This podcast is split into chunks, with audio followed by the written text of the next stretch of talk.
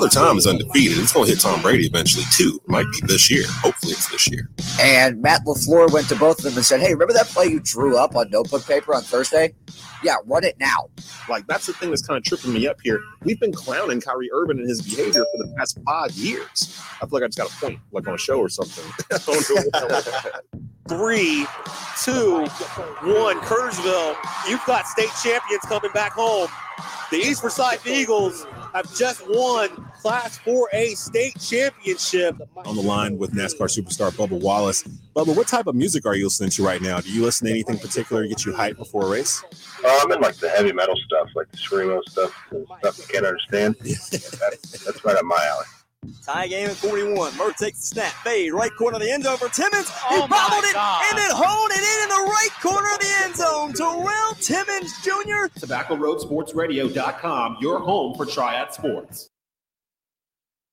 Hey, Panther fans. Right now on the SiriusXM app, hear the most in depth Carolina Panthers coverage anywhere with Bleav in Carolina Panthers, part of the Bleav Podcast Network on SiriusXM. Hear from me, Desmond Johnson, and my co host, Skylar Callahan from Sports Illustrated, and Panther great Jonathan Stewart as we break down the Panthers before and after every game through the NFL season. Your team, your podcast. Search B L E A V in Carolina Panthers on the SiriusXM app, Pandora, Stitcher, or wherever you get your podcasts.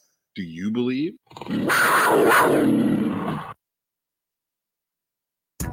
Find your next car at Auto Store of North Carolina in Walkertown. Their goal is to make car shopping and car buying experience fast, friendly, and easy. They have helped hundreds of customers get behind the wheel of a newer, reliable, quality used car, and they can help you too. Stop by and speak with one of their sales professionals today and drive away with your new car. The Auto Store of North Carolina, 4964 Reidsville Road in Walkertown. Give them a call at 336 595 8550 and view the current inventory of vehicles at autostoreofnc.com.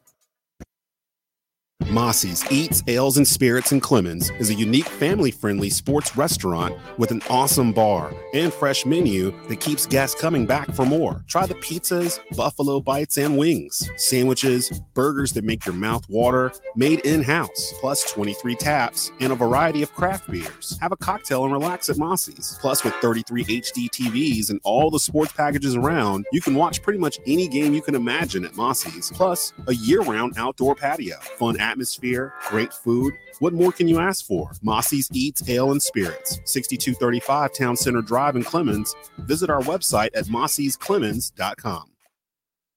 Hi, I'm Sabrina Coone Godfrey. Hi, I'm Deanna Kaplan. Hi, I am Richard Watts. The common sense choice for Winston-Salem Forsyth County School Board. It would be our honor to serve you. Make your voice heard by voting for Deanna, Richard, Sabrina, and Common Common Sense. We need your support.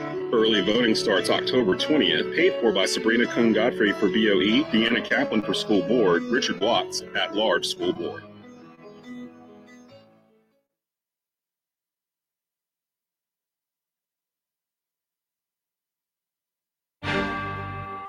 Like to have everybody's attention for a moment. There's a stat. I don't like bringing up stats, but there's one stat about the Panthers. He's in the world is James Harden better scorer than Michael Jordan? No, he's a more creative in that. He, Traveling is not creative, he doesn't- Brandon. he doesn't- you know, no matter what the score is, and they've said it themselves, whether they're up 10, down 10, down 20, whatever, they know they can turn it on whenever. Why did you have to bring up the Cowboys in this conversation? Lived in Texas for two years and just could not stand to watch Cowboys football. All right, all right, all right, all right. Welcome to the Rundown. Here's Desmond Johnson. And welcome into a brand new Saturday morning edition of the Rundown. I'm your host, Desmond Johnson. Uh, lots to get to today. The opening weekend of the NFL season, week two of the, NF, of the uh, college football season. High school football last night. I'll give you a scoreboard for that as well. Uh, but coming up next, had a chance to catch up to Carolina Panthers Radio Network's Jim Szoke and preview Panthers versus Browns Sunday, 1 o'clock on CBS.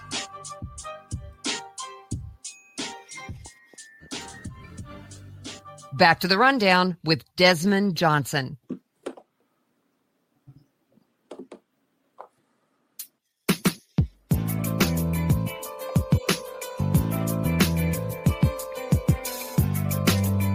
Welcome back into the rundown here on WWBG 1470 AM here in the Triad. Online, tobaccoroadsportsradio.com. Of course, you can catch us every Saturday morning live, 10 a.m. to 12 noon, getting you ready for your college football kickoffs this fall.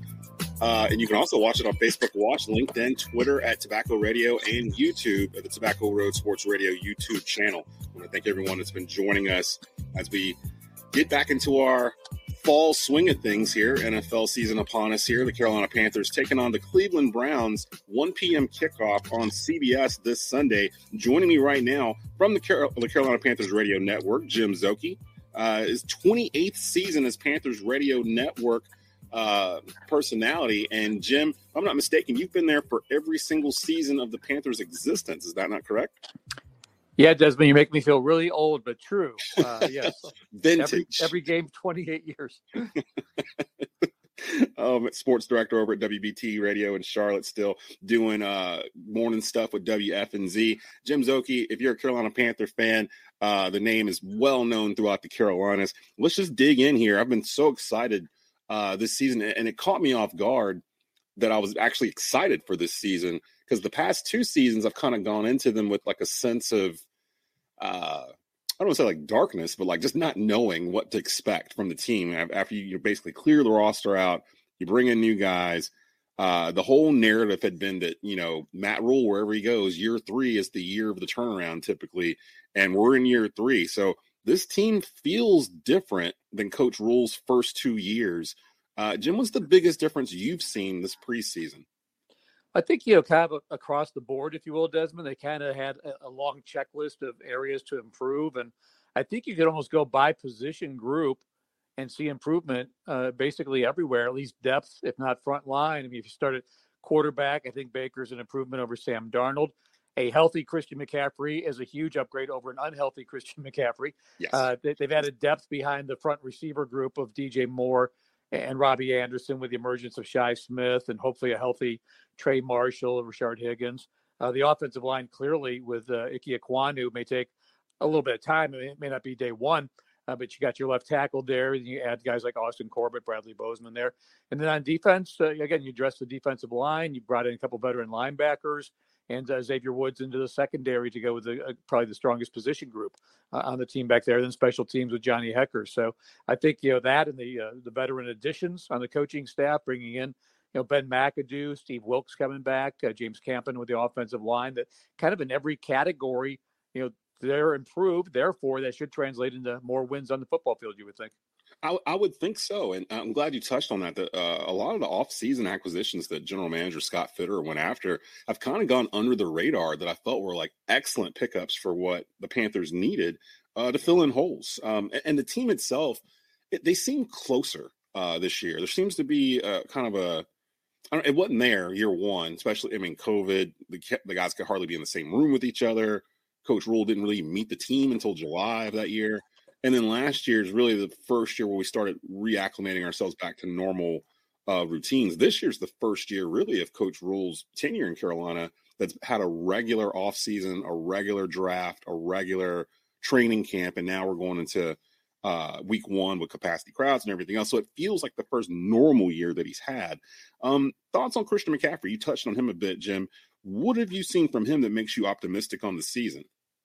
Well, first of all, just that uh, we talked about is you know there's no lingering issues with injuries over the past two years. He doesn't come into this season with anything that uh, where he's going to be uh, on a pitch count or anything like that. So I think that's huge with him. And you know, he, he's talked about it during this offseason, learning how to take care of his body and visiting with people like Marshall Faulk, who played a long time in this league, and trying to get that uh, uh, knowledge from a guy that played a long time in the NFL and how to maintain your body and how to you know be in the treatment room a lot, you know, not wait for injuries to happen and so forth. I think that's one thing with all the young players like even Shi Smith and Terrace Marshall that you know the coaching staff and training staff is trying to get across them. Don't wait till you're injured to get in the training room. Keep keep up with your body. Keep you know stretching, whatever going on.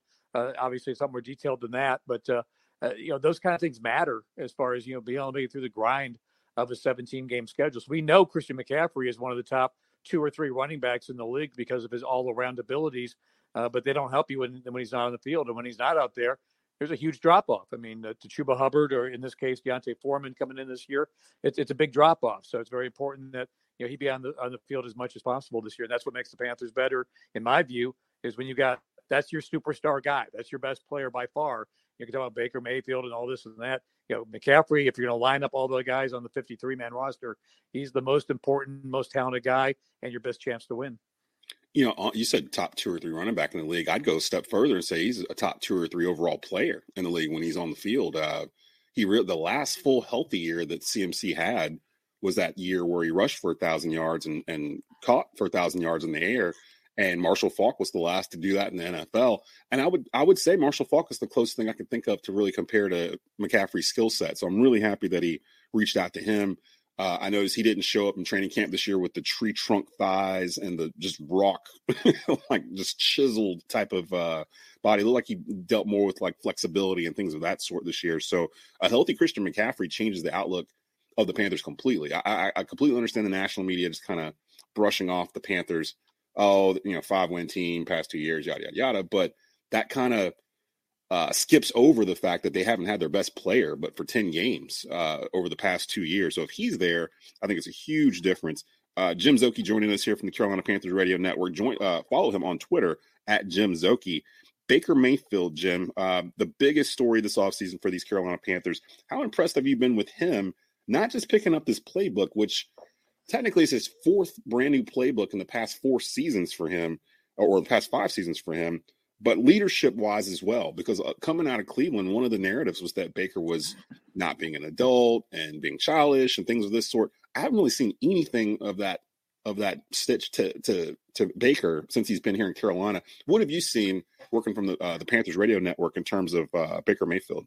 Yeah, and I would you know as far as the four years in Cleveland, outside of Odell Beckham Jr. and Odell Beckham Sr., I don't think he was like a locker room issue. I think his teammates liked him up there. But then the, the narrative becomes bigger when someone that high profile leaves the team. Obviously, had success down the stretch run with the Rams and going to the Super Bowl last year. So, why that chemistry didn't exist in Cleveland, I don't know. But beyond that, I'm from that area, so I kind of follow the Browns more closely than a lot of folks do down this way. I mean, he led them two years ago to 11 and five in a playoff win over Pittsburgh. and People loved him, and if you remember this time last year, I mean, they were a trendy Super Bowl pick heading right. into last season with Baker Mayfield at quarterback. So you know that you know he got injured early on with the non-throwing shoulder uh, injury that he had and had to deal with that and the rehab that came with that this off season. It had to have affected him for the, the a, a, lot of the what they did last year. Um, but um, I think what he brings here is you know Sam. First of all, hasn't had great success in this league. Second of all, is not a big personality. So that that position kind of you don't have to be the most outspoken guy, but it, I think it helps uh, that you've got a guy that's got uh, kind of some some juice to him and uh, a little chip on his shoulder and an edge. I mean, you need a guy that says, "Come follow me." And I think Baker kind of gives off that vibe more, and from what his teammates are all saying about him, including Robbie Anderson, of course, the famous tweet a few months ago, like, "No," about him coming here. You know, he was standing up there on Monday saying, "I like the juice, I like the swag, all that stuff." So he's on board, and I think his teammates are here too, and he's uh. I think he's a good fit because he comes in with something to prove. This whole team has something to prove. I think it's a, it's a make or break year, possibly for a lot of folks in this organization. So I, it's, I think he's coming in with, you know, in a contract year essentially with a chance to show that he's uh, still that guy that plays well every other year. And now it's every other year. I think he can step up. He's healthy and, and be able to lead this team. Yeah, I mentioned it on the the Bleav in Carolina Panthers podcast uh, a week or so ago with Jonathan Stewart and Skylar Callahan that I actually asked Stu um, Baker Mayfield kind of reminds me of Jake Delhomme a little bit in terms of like the the the spiciness, the fieriness. Like he's he seems like he's prone to get hot and complete 12 completions in a row, but he's also prone to try to stick a ball in a window that's not there, just like trying to, you know, push the envelope a bit. And that's a little bit of what I loved about Jake Delhomme was the the the fearlessness of what he had on the field. Like neither Baker or uh or Delhomme, if you saw them on a practice field, they're not going to wow you with their their physical ability or anything. Like a like you can see Cam Newton across the field and like go, wow, like who is that? But you don't really get that with Baker or with Jake Delhomme. But when it's game time, they're like the guys that the other eleven guys want to run through a wall for because of the way they lead and the way they kind of rally the troops. And I felt like we were missing that uh, the past two years with Teddy Bridgewater and then Sam Darnold. Their personalities just they weren't really that. So I feel like the spark of having Baker here, here plus adding in a healthy CMC and revamping the O line makes me very optimistic about this Panthers team. Uh, multiple position groups were revamped this offseason, Jim. Which group would you feel the best about, the secondary or the offensive line? I think as far as uh, completeness and, and, ready to win today, the, the, secondary is the star of this team as a position group. I mean, it's really heading in, uh, not a weakness in it, because when you add Xavier Woods as a safety, you now pair him with Jeremy Chinn, and you got two guys that were over 100 tackles last year with two different teams. Jaycee Horn, like Christian McCaffrey, got injured in that third game against Houston. You know, Jaycee Horn, for a little bit that we saw, I mean, looked like he's got, we can't call him a shutdown corner, but the makings of a shutdown press corner with that size that he brings, and uh, with C.J. Henderson in there, the ability to move JC inside into the slot and uh, be a tackler in the box defensively against the run game. Then Donte Jackson, of course, I think is uh, underrated. I think he really emerged as a tackling corner last year to go with his uh, coverage skills he's always seemed to have here. So, I mean, that's five right there. Uh, that are mm-hmm. really good. And I think I like I like the depth behind it. I like Keith Taylor, I like Myles Hartsfield, Sean Chandler, Sam Franklin. So position group wise, I mean that's uh, that's to me one of the few positions where I feel like not only talented but it's got some depth to it as well. Which I look at some other position groups and go, okay, we're good as long as everyone stays healthy for four months, which isn't going to happen. Yeah. you hope, you, hope you, you, get lucky, but you don't control that. So I mean, you see something like you know Matt get his foot stepped on, all of a sudden the season's over. So stuff can happen in the blink of an eye. But I think that secondary group is talented and it's got some depth that it could navigate some some injuries during the course of the season. Yeah, one of the pickups that Scott Fitterer did this offseason, I think has gone super under the radar, was uh, picking up Xavier Woods, the safety, uh, to kind of pair him with Jeremy Chinn Because now you can kind of run that. It's kind of a nickel package that uh, that Phil Snow runs, where you've basically got a two linebacker uh, set out there, and then you've got you know three cornerbacks and and two safeties typically out there. One of them's running slot, and if you've got a C.J. Henderson, you've got a Donte Jackson, you've got a Jaycee Horn, who's basically like receiving a, a, a second first round pick this year. Uh, put them back there with Woods and with Chinn. Now you're cooking with grease because this this secondary uh, was rated pretty high pass defense wise last year, and now you've added these additions to it. I, I think the secondary might be the strongest position group in the entire team. Um, and and I think it'll be one of their strengths, which is good in a pass happy league to have your secondary be uh, one of the strengths of your entire uh, ball club. Panthers versus Browns, 1 p.m. kickoff on CBS this Sunday. Uh, Jim Szoke here with us from the Carolina Panthers Radio Network. Jim, give me your two biggest keys to a Panthers victory versus the Browns this Sunday. Well, it looks like, and the weather people are often wrong, but uh, it, it's already starting here as we head into the early part of the weekend here on Saturday. It looks like it's going to be a rainy weekend. And yeah. what does Cleveland do? They they they they, they smash you with the, the running backs, and they've got a huge offensive line and a veteran group. So you know you could talk about Jacoby Brissett all day long, but you know again the stars of their team are, are Nick Chubb and Kareem Hunt. So that behind their offensive line, which is their best position group, is the running backs in the offensive line. You know, on a soggy day, that was an area the Panthers defense struggled with last year with simple runs up the middle and so forth. So can they get stout in there with Derrick Brown and uh, Matt Ioannidis, some of these guys? That is key one to me. If, if Cleveland can control the clock and, and get off on long drives, uh, run based uh, on a soggy day, you know, it's going to make Jacoby Brissett's job a whole lot easier back there for making his first start as a Cleveland Brown. So I think that's probably the number one thing I, I would begin with with that. And then the pick from the Panthers side going against Cleveland's defense, obviously, is you've got two edge rushers. You know, Myles Garrett will be in Canton one day, the way he's going. Mm-hmm. Clowney's got all that potential in the world when he stays healthy uh, to wreak havoc on the other side. So you got those two crashing edge rushers there. So on alert, obviously, for Ike Ekwonu making his first start in the NFL. We know Taylor Moton is solid on the other side, but you know the offensive line trying to contain uh, what could be a lot of disruptions. What we talk about Baker and the chip on his shoulder. I don't think there's animosity with these Browns players against him, but you know they want to show him competitive wise what they can do out there. So I, I, think they they definitely want to touch Baker, get him down to the ground, and and, and get him off his mark and, and sack him as many times as they can. So that to me will be the other one that factors in huge. Tune in this Sunday, Carolina Panthers Radio Network. 28th season as a Panthers Radio Network contributor, Jim Szoke, friend of the program and the station, here with us, uh, Panthers versus Browns, as they kick off the 2022 NFL season. Jim, my friend, always a pleasure having you on, and we'll definitely bring you back in uh, later on this season, hopefully to talk some good things uh, about the Carolina Panthers as they uh, they embark on Matt Rhule's third season as head coach. Sounds good. Thank you, Desmond. Coming up, more from the rundown here on tobaccoroadsportsradio.com and WWBG 1470 AM. You're listening to The Rundown with Desmond Johnson. Hey y'all, Chinese Mobile Auto. Is your car broke down? Are you stuck somewhere? Do you need a mechanic? Oh, you don't want to call a tow truck? Call Chinese Mobile Auto. He'll come out to you, do your work, whatever you need done, your regular maintenance, or if you broke down on the side of the road, give him a call. All you have to do is pick up the phone and call 336-423-6241. You don't even have to see me. Just let me know what's wrong with your car and I will come and fix it, y'all. I'm on Facebook, I'm on Instagram, TikTok, I'm on the Twitters, whatever you you guys need, 336 423 6241. As always, I'll be seeing you.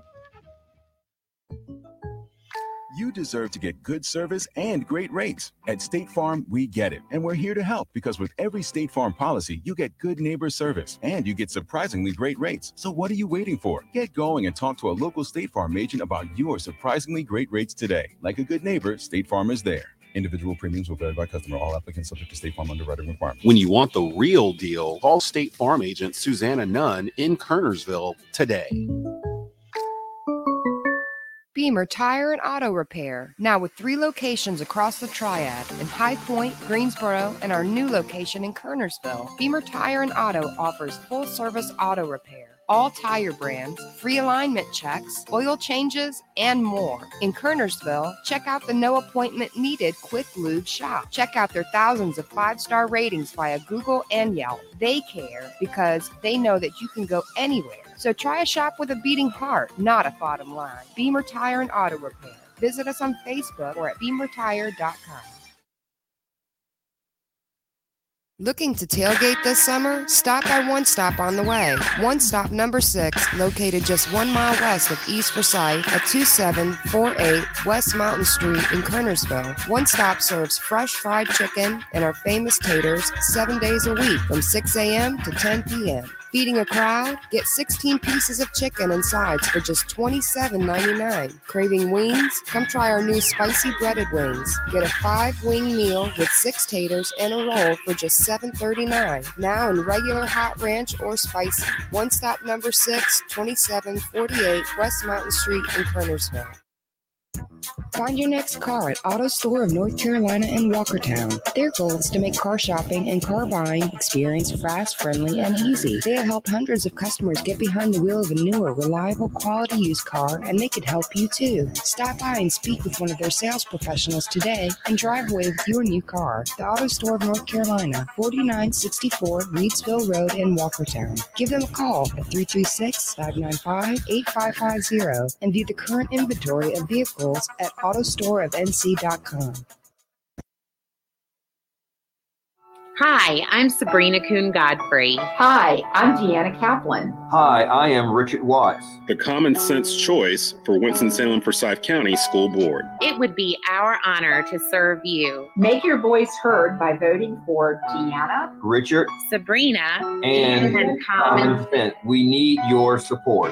Early voting starts October 20th. Paid for by Sabrina Coone Godfrey for BOE, Deanna Kaplan for School Board, Richard Watts at Large School Board. York Home Inspections provides a vast array of home inspection services right here in the heart of the triad exterior, insulation, ventilation, structural, appliances, roofing, radon testing, pest inspections, electrical, plus HVAC, new construction inspections, annual maintenance, and more. Owner John Taylor York has been in business since 2012 and treats each inspection as if it's his own home. Schedule your appointment online with John at yorkhomeinspection94.com or call 336 442 8315. York Home Inspections, quality home inspections.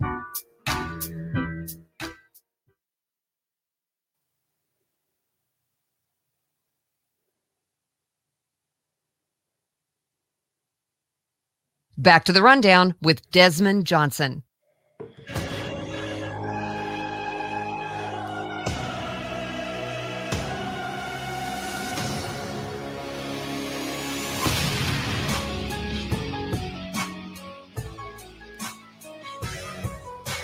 Welcome back to the rundown with Desmond Johnson. I'm your host, Desmond Johnson, joined by Tap Out Touchdowns Ryan Frick and Michael Davis from Out of Pocket, uh, two members of uh, the Tobacco Road team. Go talk a little wrestling. We don't get a chance to really do it a whole lot. We're being serenaded by the theme song of the Tribal Chief Roman Reigns, who has been uh, champion now for what 700 plus days now. I believe he's got Two going years. Yeah, going on two years. Good lord. Uh, we're going to talk about that a little bit. Some opponents we think that would be good for Roman, as uh, obviously they're trying to get this to Roman versus Rock at WrestleMania next April. Uh, we'll talk a little about that. But leading off this segment, before we send you on your way for noon college kickoffs uh, here in just a bit, uh, guys, I don't even watch AEW, and I had to make a segment just to address what happened uh, Sunday uh, after the All In uh, AEW pay per view event, uh, event. So, for those that don't know, let me just kind of give the backstory here, and then I'll let uh, Michael and, and Ryan chime in on their thoughts on this. Uh, I thought this was a, I thought this was a, uh, you know, I thought they were putting this together for a storyline at, at first, but now I'm starting to, you know, see it doesn't look like that's the case at all. And this was actually some dirty laundry that kind of spilled over. Um, it all kind of started with the the All Out press conference. Uh, CM Punk uh, is now a two time, well, was a two time uh, AEW world champion, defeating Jon Moxley in the main event of All Out. Uh, what happened in the uh, the media session afterwards is what everyone's talking about here. Uh, CM Punk came to the post match press conference and basically just destroyed the locker room of AEW. Went to a bunch of different wrestlers, mainly Hangman Page, uh, the company's executive vice presidents, who are Kenny Omega and the Young Bucks, uh, collectively known as the Elite. Uh, Colt Cabana, who he was friends with at one time, uh, is not any longer. The focus of the press conference, uh, honestly, probably should have been on MJF's return, which happened at the end of that pay per view. But now that's become like this side note with everything else going on. After Punk kind of said everything he was going to say in that press room, uh, with Tony Khan sitting right beside him, uh, he apparently exchanged exchanged words in a locker room with Omega and the Bucks, which led to a physical altercation. Uh, there, there have been suspensions that have been thrown out because of this. If you watched Dynamite uh, earlier this week, you probably noticed that CM Punk's image is no longer in the open. Uh, I think the Young Bucks have been removed from it as well. Uh, Kenny Omega, Matt Nick Jackson, Pat Buck, Christopher Daniels, Michael Nakazawa, and Brandon Cutler have all been suspended. They are running an angle apparently where uh, CM Punk has a legit injury and will be gone for some time. Let me turn it over to my guys here to get their analysis. Uh, of course, Ryan Frick, the host of Tap Outs and Touchdowns. You can hear it multiple times during the weekday on tobaccoroadsportsradio.com. Uh, Michael Davis with Out of Pocket. Uh, he touches on wrestling there, but you also have a separate wrestling podcast as well. Uh, so I wanted to make sure that he was involved in this roundtable with this because I got I don't know what's gonna I don't know exactly what to to believe here. Maybe I should start off with that. Uh, Ryan, what, what are your thoughts here of what has happened and what's going to happen going forward? Because it sounds like it's divided into two different sides here backstage at AEW: the CM Punk uh, people and the elite people, uh, the people that follow, you know, the Young Bucks and Kenny Omega. What What are your thoughts on what happened on Sunday, and um, is it good for AEW? Well, to touch on it first, we talked about MJF's return. Um, I, I said it from the day that, that MJF left that it was one of the greatest works of, of all of professional wrestling history. I, I knew that he was going to come back at some point. Um, it just it's a shame that, like you mentioned, it was overshadowed uh, by this altercation. Listen, um, CM Punk has left companies in the past uh, due to what, what was considered backstage politics. Right? He left WWE because he felt like he was never going to get the fair shake. He was Yeah. they were they were setting up Batista to to go on to WrestleMania. That changed with the support that Daniel Bryan got. Bryan Danielson now at the time. Um, backstage politics seems to to follow the problem that is CM Punk. Um, I've I've been on record on, on my show. I've, I've been on record in, in private conversations. Um, my opinion of CM Punk is is not favorable to say the least. Me either. Um, I'm glad to hear you say that. I, I I don't understand why people like him so much. Like I've never liked CM Punk, no matter where he's been. Listen, my and I'll, I'll try to say this really quickly. The, the my first experience of CM Punk as a fan uh, locally, they were having hosting a Monday Night Raw here. He was the top babyface on the on the show. He came on a radio station and basically buried the host of this radio show to the point where they threw away their format and decided to have uh, fans call in, and he crapped all over the fans. Uh, just just really really bad. Like you could tell he had a bad attitude, and so when it comes to this, listen, every every company has their good old boy system. WCW had it when Hall and Nash came in. Hogan got to call a lot of the shots. Before that, NWA, Ric Flair, uh, Dusty Rhodes caught a lot of the shots. So every company has that good old boy system. And for whatever reason, CM Punk has not been able to get into that good old boy system wherever he goes. So the fact that he rubbed people the wrong way in AEW, uh, a mere year after he got there, it was a big deal. The, the fans loved him uh, coming back. He's now a former two time champion. Both reigns lasted less than a week. Um, you know, my opinions are okay, let's move on at this point. Like the Young Bucks and Kenny Omega helped start AEW. Um, you know, they, they were famous. They, they really rose to uh, that elite status, if you will, in New Japan. They brought that over here to the States with AEW. Um, I feel like a lot more people in that company get along with with the elite than they did with CM Punk. So, um, you know, it- he might sell tickets. He might get some, some you know, some fans talking about it. Uh, but beyond that, I think it, I think it's time to move on from CM Punk and just kind of go with what they have. I've never felt like CM Punk was a big enough draw. And maybe it's just me, No. but you know, I just never understood the the appeal of him. Uh because there was a stretch where I stopped watching wrestling uh right around the uh I'm trying to think probably late early 2000s. I, I stopped for a little bit and then came back around like 2011, 2012. And that was kind of you know, Edge had just retired and it was kind of it was a void at the top of the card. And it was like John Cena and then CM Punk and uh, you know, guys out of OVW, like you know, Brock Lesnar, Batista, those guys started rising at that point. And I just never understood why the crowd likes CM Punk so much. Uh, he, he's always come off as arrogant and big, a bigger star than I've always perceived him to be. Like I, I've, I've had zero interest in turning to AEW because CM Punk is there. Like that, that's not enough to move the needle for me. And I think Roman Reigns actually had a uh, comment about that. They were going back and forth in the trades about uh, who actual needle movers are, and that CM Punk never moved the needle the way John Cena or Stone Cold or The Rock or even Roman Reigns today uh, is doing in the industry. Uh, Mike, what uh, what do you think is going to happen here? Because on, on some aspects, I do see some parallels to late WCW, except that there seems to be more money invested in AEW where they can be around for the long haul. But I think one of the reasons things kept me away from AEW is that it reminds me too much of WCW in terms of uh you know the way it's shot what it's on TNT it's on TBS it's it's kind of it's the competitor to WWE it's they try to do things out of the box but they also do some things that w, that WCW messed up on like giving guys like the Young Bucks and Kenny Omega I wouldn't say booking power but as executive vice presidents I'm sure they have a say in how certain things go do you think it was a mistake for them to come in with that kind of power Yeah. So when AEW started, it was started with, you know, they sold out all in in Chicago and they're like, wow, we can move to the States. A lot of those guys were in Japan. We can move to the States and do this like weekly and more consistently. And that's where Cody and mm-hmm. Kenny Omega and the Young Bucks were like, yeah, let's do it. And on on one hand, it's a good idea because they can relate to the wrestlers, relate to the talent but on the other hand it's kind of like inmates running the asylum which might have been what we got this week.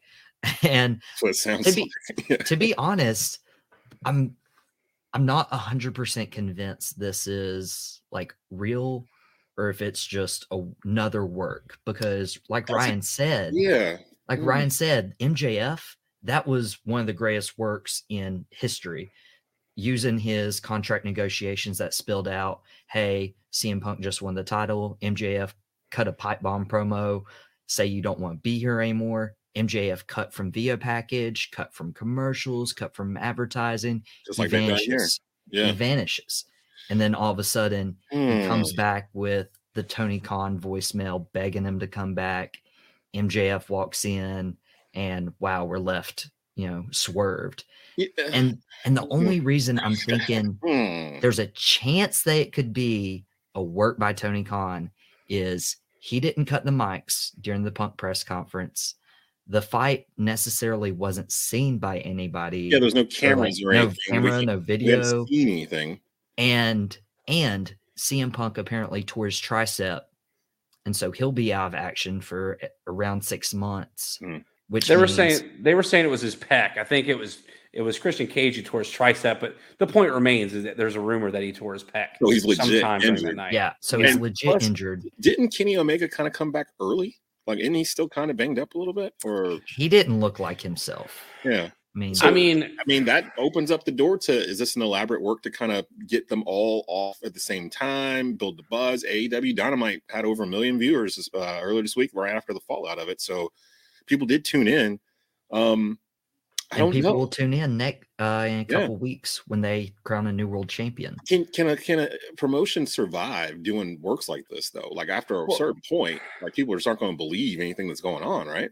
So my, my problem is, is, is as far as thinking about whether this is a, a shoot or a work, is that it diminishes the meaning of the title if they've had to vacate it off CM Punk twice. Twice. That's why that's why I don't I, I don't feel like this is necessarily a work from that standpoint. Um, but I mean, if I don't eh, listen, if you're getting people to talk about your product, if you're getting people to tune into your product to find out what's going to get what's going to happen, then it's it's a brilliant move. However, I don't think that that's completely what this is. I still think that there is some legitimacy to the actual heat between CM Punk's camp and the elite, uh, if you will. Um, and I think this might be Tony Khan's way of of sort of cooling that heat off, like hitting a fire extinguisher with it. I mean, I think it wasn't just the AEW World Title that was vacated. The The first trios. ever AEW Trios champions were were vacated and and and not awarded, but there was a match that started off Dynamite this past week. So, um, you know, from from a championship legitimacy standpoint, because you want to put those championships on that prestigious pla- you know plane, like you want to strive to get these titles. When you're having people suspended and therefore having those championship strips, that hurts the product. It But- hurts CM, CM Punk Yeah. too. I mean, Yeah, I mean, why would he agree to that? You know, to have that happen twice. And plus, you bring up a good point, Ryan. That trios tournament. I think when it was announced, we all kind of knew that it was designed for the elite to win those belts in the end. Uh, even though Kenny Omega was out injured, you know, when they announced it or whatever, we knew kind of deep down. I don't even watch AEW, and I knew I was like, okay, that's gonna be that's gonna be the belt the elite has, and then eventually they're gonna set up Kenny versus CM Punk or whoever for the world title, and they'll, they'll Well, I was thinking it was the, the undisputed elite with uh with Oh yeah, Adam Cole and yeah, Adam- yeah, yeah. They would Yeah. be able to go back and forth with them. That would probably be the next uh the next Well- feud there, and that would have been fun. Uh Well, now Bobby Fish is uh, apparently out of AEW now. and maybe heading back over to WWE in some capacity. Um, I want to switch over there real quick while we still got some time. Uh Triple H. I love Triple H right now. Triple H has turned wrestling for me fun again because it was starting to become a chore to try to get through a Raw that's had the same five matches for like eight weeks in a row with just a different variation of them, with no kind of conclusion, no kind of idea of where anything is going. Triple H comes in, picks up the book, and just literally just everything just seems clear. Everything seems like it has a purpose. There's a surprise appearance every week, it feels like on Raw and SmackDown somebody coming back. This past week, Braun Strowman on Raw. This all leads to uh, the biggest question in WWE today, and who is left to challenge Roman Reigns? Uh, he's almost got to a point where he's going to have to recycle back through guys again. Uh, I feel like they're kind of building Sami Zayn to reunite with Kevin Owens to challenge the Usos for the tag team titles. I feel like that's kind of happening there. With Roman, it feels like I was trying to think how they got when Becky Lynch won at WrestleMania and she was Becky two belts or whatever. How did they get the belt off of her? they booked her in a triple threat, and uh, I think Bayley pinned Charlotte. So she got out of it clean. She didn't get pinned or anything. She still had the Raw title, but she lost the the SmackDown title to Bayley, and it it, it, it, it was a, a good way to split the titles back up again. If we see Roman get placed in a triple threat match anytime soon in a pay per view, that's probably going to be when he loses one of those belts. They'll, they'll, probably they even laid the stipulation out before the uh that triple threat. I think it was two falls or something like that, if I'm remembering. Mm-hmm. First fall was for SmackDown, the second one was for Raw. I think Becky got the first pin, and then Bayley pinned the second one. It'll probably run something like that because that that match felt like it had Paul Heyman and Triple H's fingers all over it in terms of how to do this. I know Paul probably thinks at this point, okay, let's squeeze this lemon for as much juice that we can get out of it. But it does start to feel like now, as the bloodline grows with uh, Solo Sikoa being pulled up from NXT, the Usos' little brother. So now they have a healthy four just in time for Survivor Series. Uh, maybe the question should be who will the bloodline face at Survivor Series first? Because that'll be the next thing coming up that we see Roman in in uh, October. Because I don't even believe he's going to be at Extreme Rules in uh, September. So, who would you put in a team to take on the bloodline in October? A team of four. Listen, if if if I'm if I'm in charge of creative, I'm uh they they've already I've, I've mentioned it in the past before. They dropped the ball with the League of Nations, but we have seen Oh, uh, yeah, Sheamus. yeah, Yeah, yeah. yeah, we've seen Sheamus go to war with quite a few people, with Drew McIntyre, with Gunther. Hmm. I would love to see a team if we're doing four v four. I'd love to see a team with Drew McIntyre, Sheamus, Gunther, and I don't know, throw in. I, I- I mean, some some other random uh, British guy, or or maybe even Shinsuke. You know, like just Ooh, yeah, you ooh. you could you could work that out where where it's like you know what these are all the guys that came from overseas, but the Samoan dynasty is still what reigns supreme. So let's once again sort of feed them. I mean, and, and if you watch Yeah. Clash at the Castle, man, that that Cardiff crowd was hot for both Oh, Sheamus yeah, and dude. McIntyre, man. They made it So- so much fun to watch that pay per view, like from Yeah. beginning to end. Because I wasn't, I wasn't sure in the beginning how much I was going to get into it, and and that uh the the the the uh, the women's match with uh what are they called? Damage Control. Uh, Bayley's Yeah, Bayley's yeah, group. Yeah, they started singing the Bayley thing or whatever.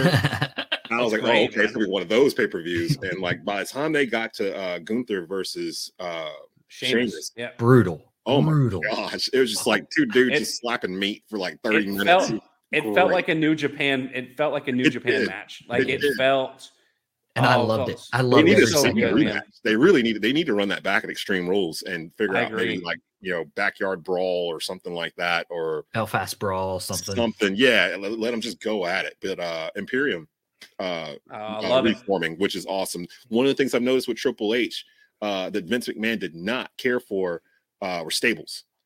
Triple H loves stables. He's a he's a product of a stable, multiple stables, and to me, he looks at it like you build your mid your mid card by having stables. You you and you build your future main eventers from those mid cards from those stables. And if you look at the Attitude Era, that's literally how they built it, from DX to Nation of Domination to even the oddities or whatever click was out there at the time in Attitude. They had, had like ten different groups running Los around. Boricuas, the DOA, the Cycles of All- all of. Apocalypse. Somebody Yeah. came out of each one of those groups and became a mid carder and then a main eventer. And as we got deeper into the 90s, early 2000s, those guys, Austin, Rock, Triple H, uh, Mankind, like all those guys, Undertaker with the, the ministry and all that stuff, it all kind of stemmed from out of that. And it feels like that's what WWE is, is trying to build now.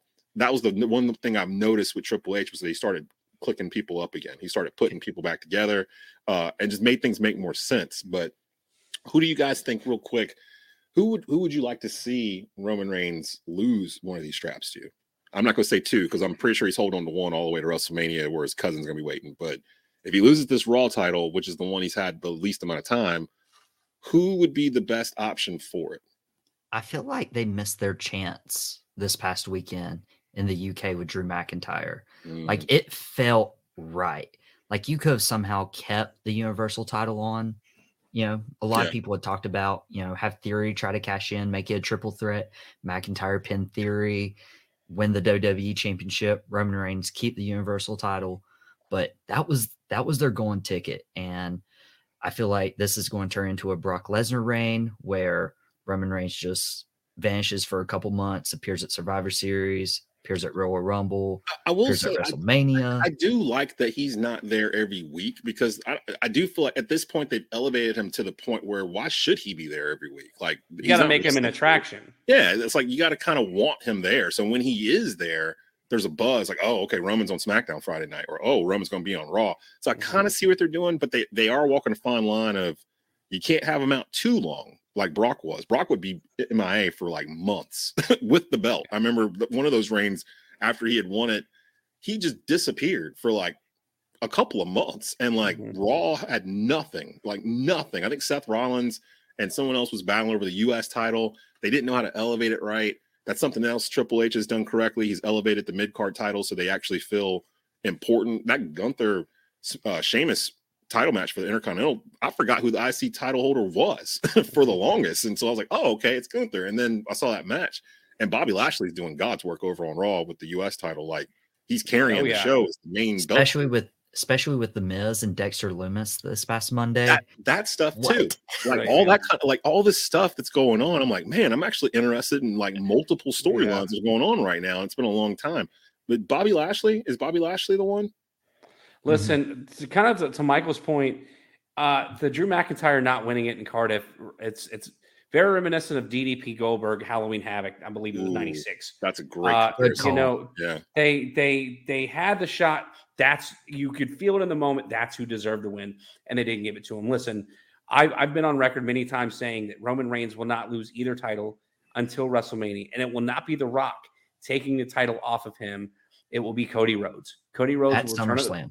He- no, Cody Rhodes will return At at, Royal the Rumble. Royal Rumble, Yeah. win the Rumble. He will take the title off of Roman at WrestleMania. Eventually, Theory will get involved and take the title off Cody. But the fact of the matter is that Roman Reigns is not losing the title anytime soon. If he fights The Rock at WrestleMania, it will not be for a title. That means that he might lose the championship to Cody Rhodes at the Royal Rumble.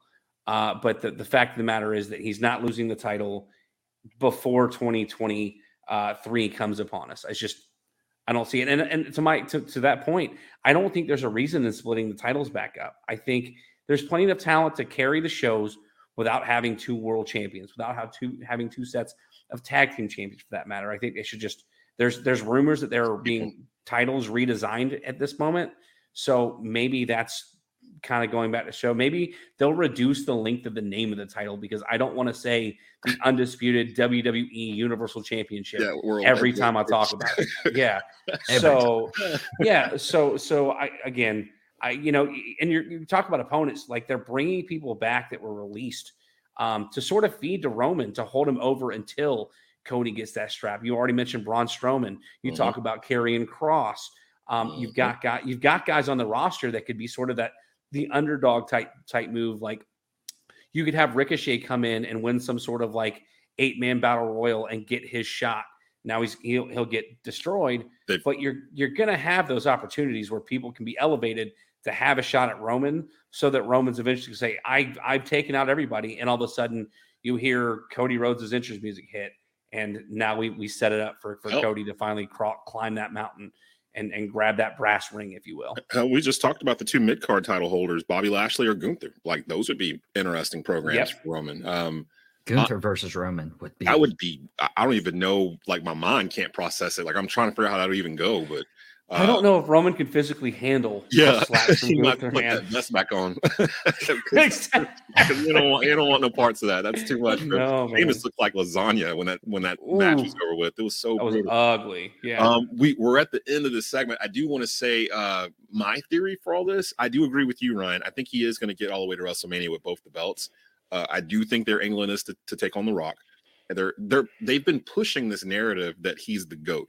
Like it's almost like this LeBron James Jordan like parallel where they're trying to push Reigns into your mind as he's better than Hogan, he's better than Rock, he's better than Stone Cold, he's the greatest of all time. It's almost like Pat McAfee's been instructed to say it every time he walks out. So, having said, if they're building it like that, and say he gets to WrestleMania and he's going to fight the Rock, Rock's in you know pristine condition. They have a match of the ages, and Roman wins, and not only wins, he wins clean with no interference from the bloodline.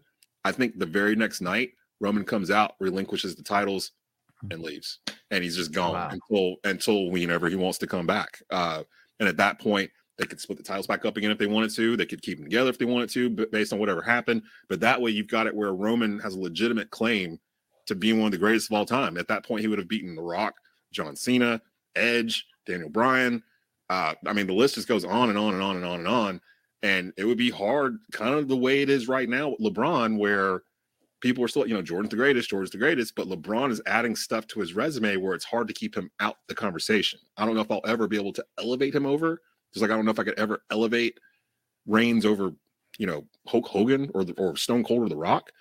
But you got to put him on the the Mount Rushmore if he accomplishes that and then just walks out. Like I've done everything there is to do.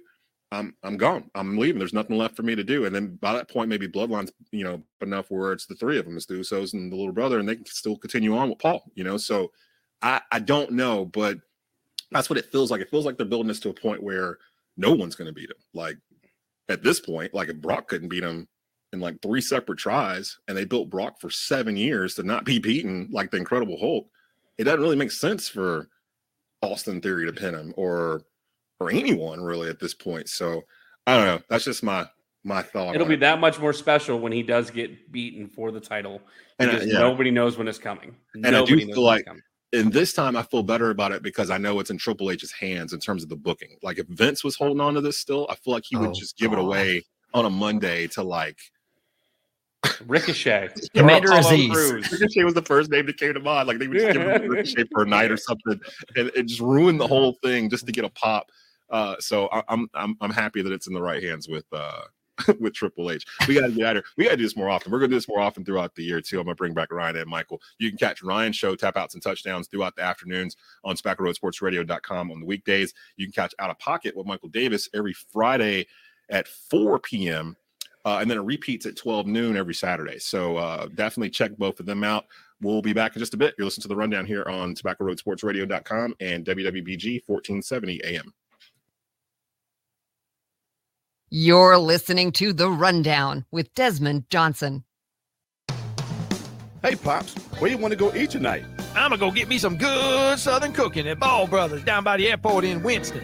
No, Pops, it's Bell Brothers, and they closed years ago. It's Taste of the Triad now. Taste of the Triad. Is it in the old Ball Brothers building? Yup, Can I still get baked chicken and collard greens? sure can. How about neck bones, meatloaf, and pork chops? Taste of the Triad has all that. So they ain't got pinto beans, tater salad, mac and cheese, or fried okra? Pops, they have all that, plus homemade cakes and cobblers and sweet potato pie. Well, then I don't care what they call it. Let's go eat. Taste of the Triad. Open daily for lunch with $5.99 specials from 11 to 2 and chef specials daily. Don't miss the Saturday brunch from 9 to 1 and the soulful Sunday dinner when you come out of church full of the word but hungry for Southern comfort food. Taste of the Triad in the old Bell Brothers building at Old Walkertown Road and North Liberty in Winston-Salem. That's good Southern cooking. Sedgefield Lawn and Landscape Supply is your one stop shop for your lawn. Family owned, serving customers residential or commercial. Check out our large selection of mulch, pine needles, sand, gravel, grass.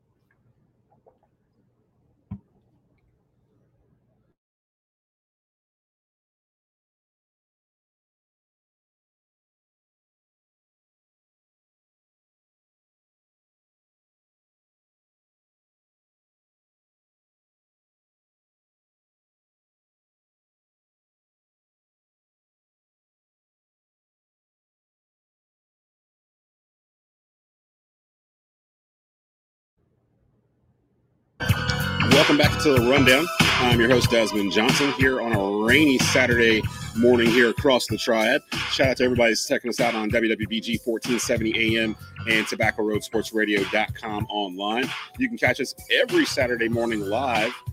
Um, Facebook Watch, YouTube, on Twitter at Tobacco Radio. Follow us there. LinkedIn.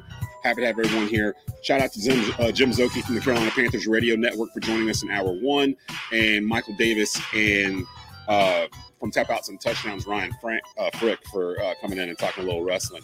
Bleav Takeover, hour number two. Got uh, guests coming in from the Bleav Network. Uh, Bleav your trusted uh, source for professional podcasts and more. Not just sports, all kinds of stuff going on the Bleav Network right now.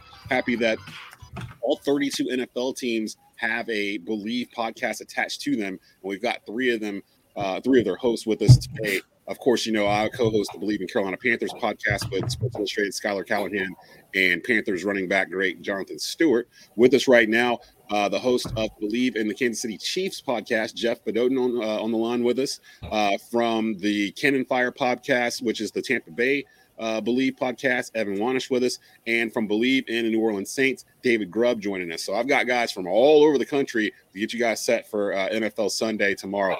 Fellas, what's going on? What's happening? Hey, thanks so much for having us on, Desmond. Uh, I, I, think I'm going to make this a, a, regular thing throughout the season and just rotate Bleav hosts throughout my second hour of the show. I figure why not? It's a wealth of uh, knowledge and fun. We've been doing a lot more stuff crossing over uh, with shows and whatnot, with Bleav expanding even further out there and more people getting aware of what Bleav is about and what we're doing over here. Um, I wanted to start off with uh, some of the NFL big storylines as we go into this Sunday. Uh, m- the game I have at one o'clock Sunday on CBS, Panthers versus Browns, has turned almost into a pick 'em. Uh, I've never seen a game go so back and forth betting wise in terms of the Browns opened up like a two and a half point favorite. Then, like a day or two later, it swung all the way to Carolina being a two point favorite. I haven't even looked at it this morning to see where it's at, but I imagine it's probably settled right around a pick 'em almost.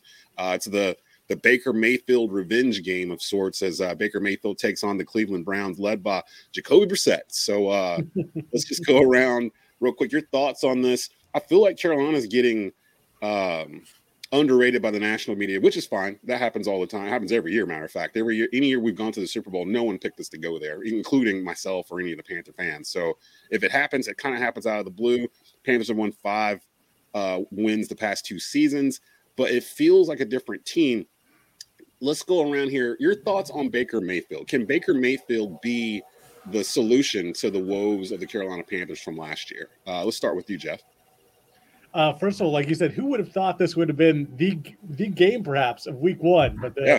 the Baker Mayfield uh, stuff is exciting, and he's not one. You know, he's he's not going to take the quiet. Oh, this is another game. He it's Baker Mayfield. You know that he's going to be pumped. He's going to say stuff. Uh, so it adds to the excitement. Uh, I'm really curious too that sometimes you can be, he's going to be amped up. Sometimes you can be, especially as emotional as he is, you can be a little bit too amped up and start pressing. So I, I'm really curious to see how it goes. But I'm like you. I think that the Panthers are a little bit underrated. Um, you've got a good defense. Haason Reddick is a big loss, but you still have a lot of big names: Burns, Chinn, on that uh, that defense. I think a lot of it comes down to uh, Christian McCaffrey. Is he finally going to be healthy? He's a little bit dinged up. I wonder if that's you talked about the line. I wonder if maybe it's been following whether he's practicing or, or not as far as he, he, so okay but he fully practiced he he got nicked on his shin by a cleat uh so they put him on the injury report the biggest deal yeah, yeah, yeah and a cruel joke to panther fans and anyone that's tried to defend him in his injury uh history the past three years we saw his name pop up on the injury report like two days before the start of this game we're like what is going on but no he, he uh his shin got cut or something by a cleat they expect him to be fully uh available 100 percent um, didn't play any preseason games, so they kind of left them bubble wrap for most of the preseason, which we all like as Carolina Panther fans. And I agree, if McCaffrey can stay upright throughout the season, I think the perception of the Panthers completely changes, and the perception of Baker Mayfield as a quarterback. If you have Christian McCaffrey running in the backfield behind you, hell, he made Sam Darnold look like Troy Aikman for the first three games of the season last year. So, if we'll we'll see if uh, McCaffrey can hold on there. I'm grateful to have two hosts that reside in the same neighborhood as, as me in NFC South. Uh, I, I, I got to move to Tampa real quick. They're going to be the nightcap on Sunday night, taking on America's team, uh, the Dallas Cowboys. Uh, that's going to be a huge game. Uh, Evan, what is going on uh, in Tampa? How confident do you feel that Tom? How should I phrase this? How confident do you feel that Tom Brady will finish the season as a Tampa Bay Buccaneer? Because I feel like it almost feels like he's kind of like he's there because he said he would be there, but like he's kind of like regretting he came back. I, I don't know. You you reporting on the team every week. Give us a vibe of what's happening in Tampa with uh, terrific Tom.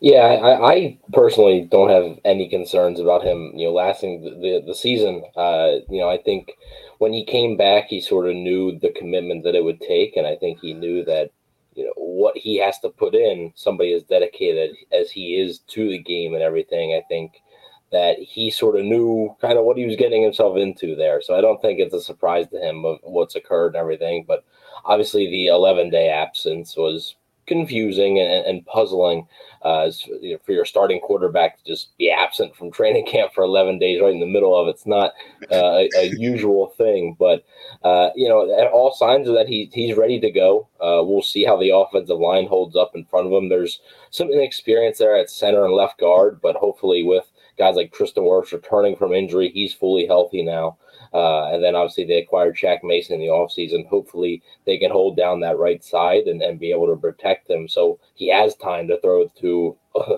the uh, insane amount of weapons that, that he currently has. The uh, the Saints taking on the Falcons at 1 p.m. on Fox. So uh, David, your boys are going to start off with a division game week one. Uh, how how is it uh, in Saints Nation right now? Uh, AS after Sean with Sean Payton gone. Uh, I've I have said I, I would be more concerned about it than the national media has really talked about it in terms of Sean Payton not being the head coach. The last time he didn't coach through a season was when he was serving the suspension for Bountygate. And I don't remember the Saints having that great of a year that year. And Drew Brees was under center uh, during that season.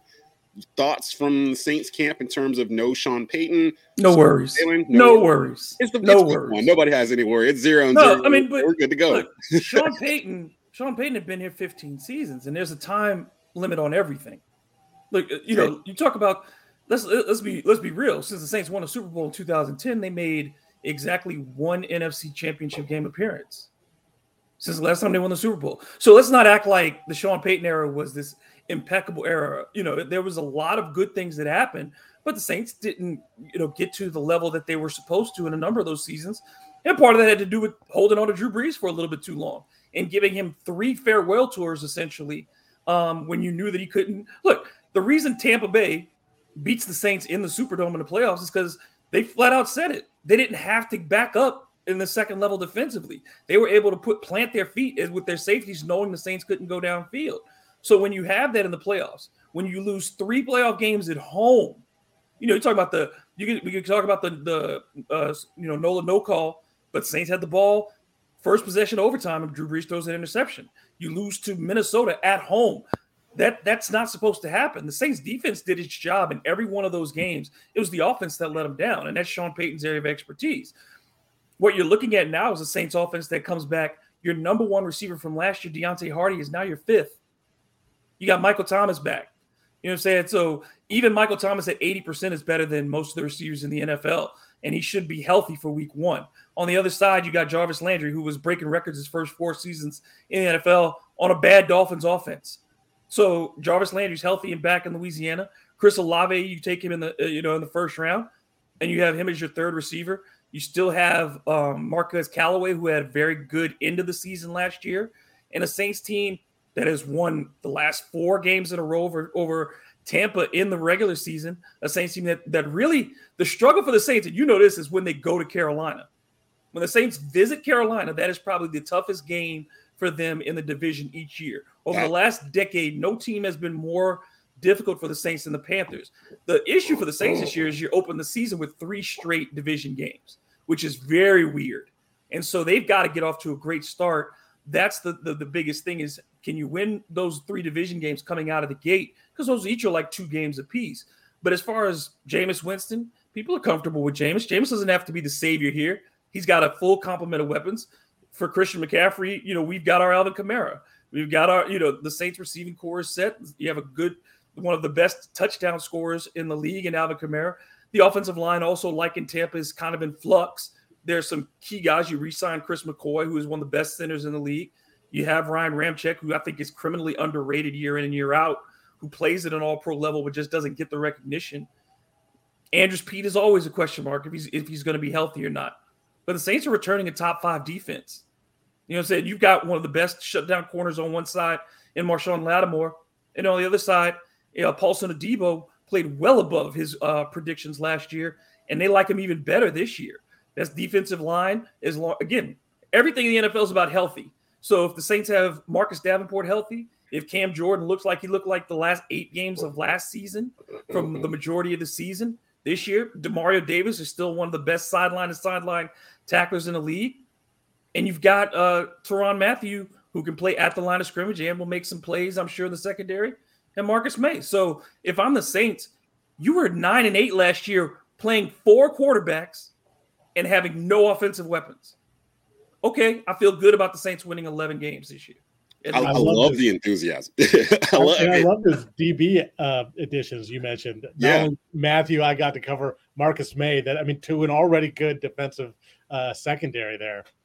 I, I feel like um the you can tell it's you can tell we haven't started the season yet. Nobody's All us- hurt. Yeah, 'cause You know, all of us nobody's are made a mistake. Yeah, all of us are like 11 and 6, 10 and 7. We're, we're doing it. We, we fix this, we fix that. Another Sunday, by the time we get to 7:30 Sunday evening, I think the three of it. Well, no, you'll still, you know, you guys will still be playing uh, the, uh, the Bucks and the Saints, but Jeff, David, and I, by the time we get to seven o'clock after the afternoon games, we'll be able to kind of sit back and kind of have a better idea of what our teams did in the offseason.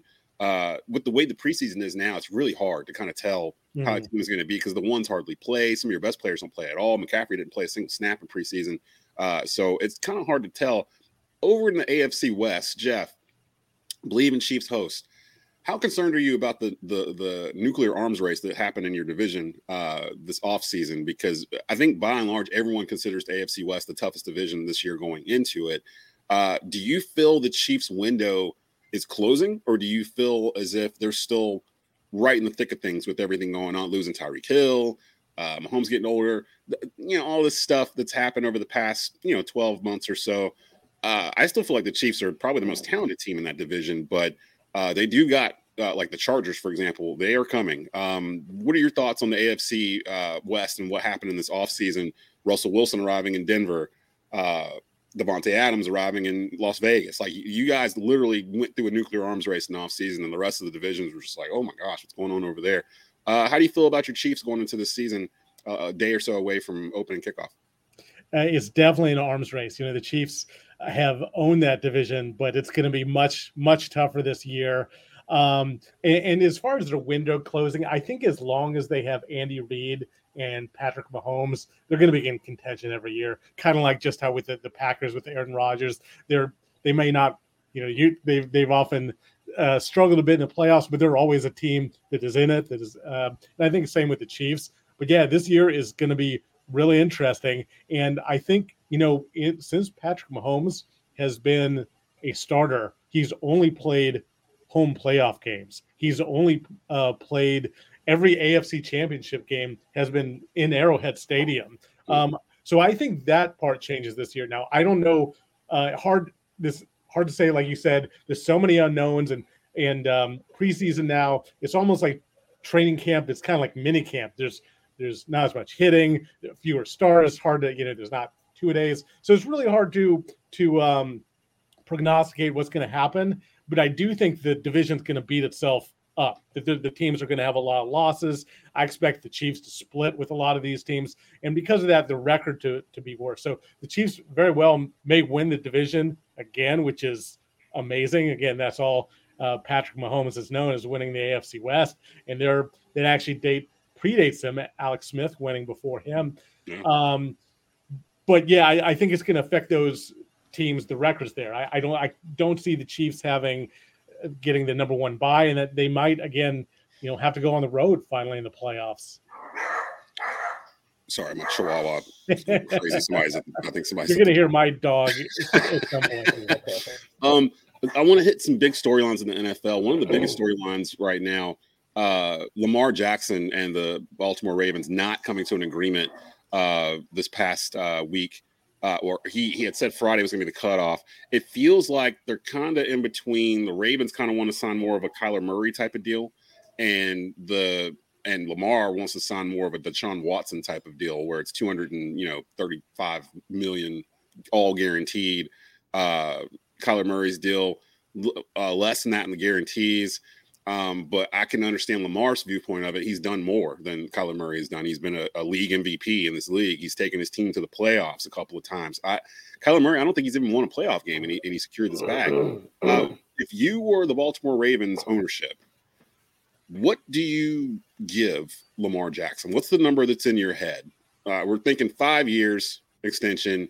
W- what number are you comfortable offering him and how much of it would be guaranteed? Because although Lamar is a uh, quote unquote running quarterback, he does avoid hits uh, very well as opposed to like a RG3 or someone from back in the day that just didn't learn how to slide, or Cam Newton, or even Josh Allen today, where, and we'll get to him in just a second in the Bills from Thursday, where Cam would look for guys to like truck stick, like he would look for guys to literally roll over because he figured it was better to uh, to uh, you know give the punishment than to receive it.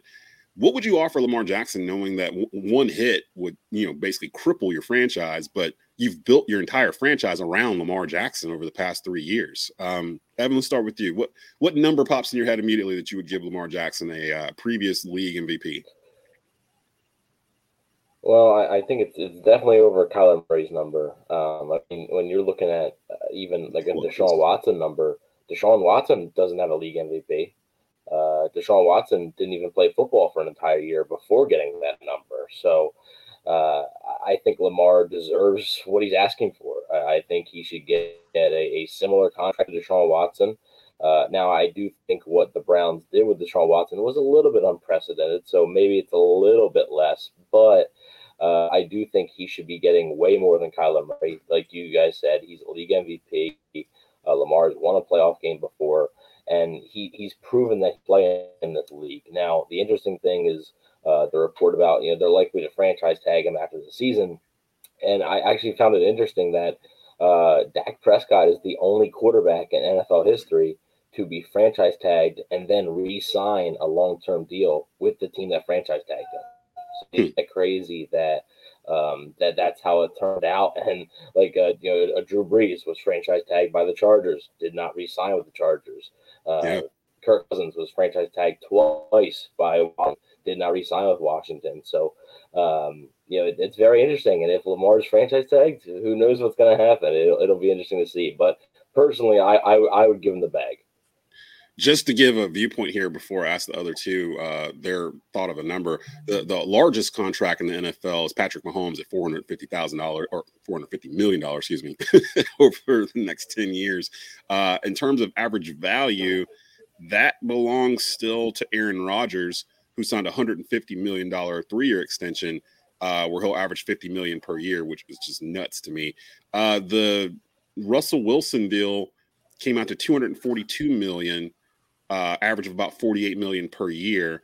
The Kyler Murray deal is 230 million with about 46 million per deal uh, per year with 189 million guaranteed. Russell Wilson's is 161 million guaranteed. So that'll just give you some parameters of where you think Lamar might be. Uh, Jeff, your thoughts on this? We're, we're, if you were the Baltimore Ravens, ugh, the Baltimore Ravens ownership, what would you offer Lamar Jackson? And the big question we're leaving out is there going to be a clause, a, a homework clause? Does he have? Does he have the Kyler right? Is, is he going to play too many video games? Oh you know, this, is a, uh, is a great question of w- what to pay Lamar because I, I think also I think the biggest thing, Desmond, you mentioned like he's just one hit away because he's a runner. I'm less worried about his durability. He's been pretty last year, you know, he missed a lot of games, but as as much for COVID. He had he did have the ankle injury. Um, I'm more concerned with just his his postseason record. It's like you wonder then when teams, you know, you have to to throw the ball and convert passing on third downs. He hasn't had as, as much success. Um, but I, I think he's a unique talent talent. Um, and I think you have to pay up. I'm curious what they do as far as duration. You mentioned the Patrick Mahomes contract was 10 years, which is unprecedented. I wonder if Lamar, though, it so there's two sides of it. Lamar maybe um, you give him a shorter deal because you worry that you know, when he's in his 30s, his his legs, you know, Mahomes should age pretty well. Burrow should age pretty well. These these natural throwers, but guys who are runners like Lamar, maybe he loses step. But then similarly, the nice thing about Mahomes having him locked up um, so long gives you a lot of flexibility. That's how kind of the cap works. You have 10 years, you can kind of play with the money. You can make it bigger one year, lower that. So it gives it. So it's a, it's a really good conundrum. I don't know if the Ravens give them a long deal like that to give them self salary cap flexibility, or if they try and maximize, say, geez, I don't know if a 35 year old Lamar Jackson or even a 32 year old Lamar Jackson is going to be that great a player. Yeah, I keep having this image of uh, of Cam Newton in terms of uh, he he was kind of Lamar before Lamar. If he had came out maybe five years later, he would be you know in that same situation. Uh, and speaking of which, Josh Allen uh, signed a six year extension for two hundred fifty eight million dollars, about forty three million a year, one hundred fifty million of it guaranteed. Uh, and this all happened over the past like six or seven years, where more and more guys were getting more and more guaranteed money. David, what would you offer Lamar Jackson, who uh, basically you take him out of the Baltimore Ravens roster, they're a completely different team. Like the, the roster has been built around Lamar Jackson, kind of similar to what I, I watched my Panthers uh-huh. do, you know, uh-huh. with the with Cam Newton uh, for the middle of the two thousands. I'm gonna say it like this: They didn't build the roster around Lamar Jackson. What they do is depend on Lamar Jackson. That's the same thing the Panthers did with Cam Newton. They depended on Cam Newton because, again, you, you want to talk about Cam Newton? The year he won the MVP, name another player on that team that made All Pro offensively. That that offense had no business making it making it as far as they did when he carried them to the Super Bowl. Oh yeah, the team had no business being 15 and one.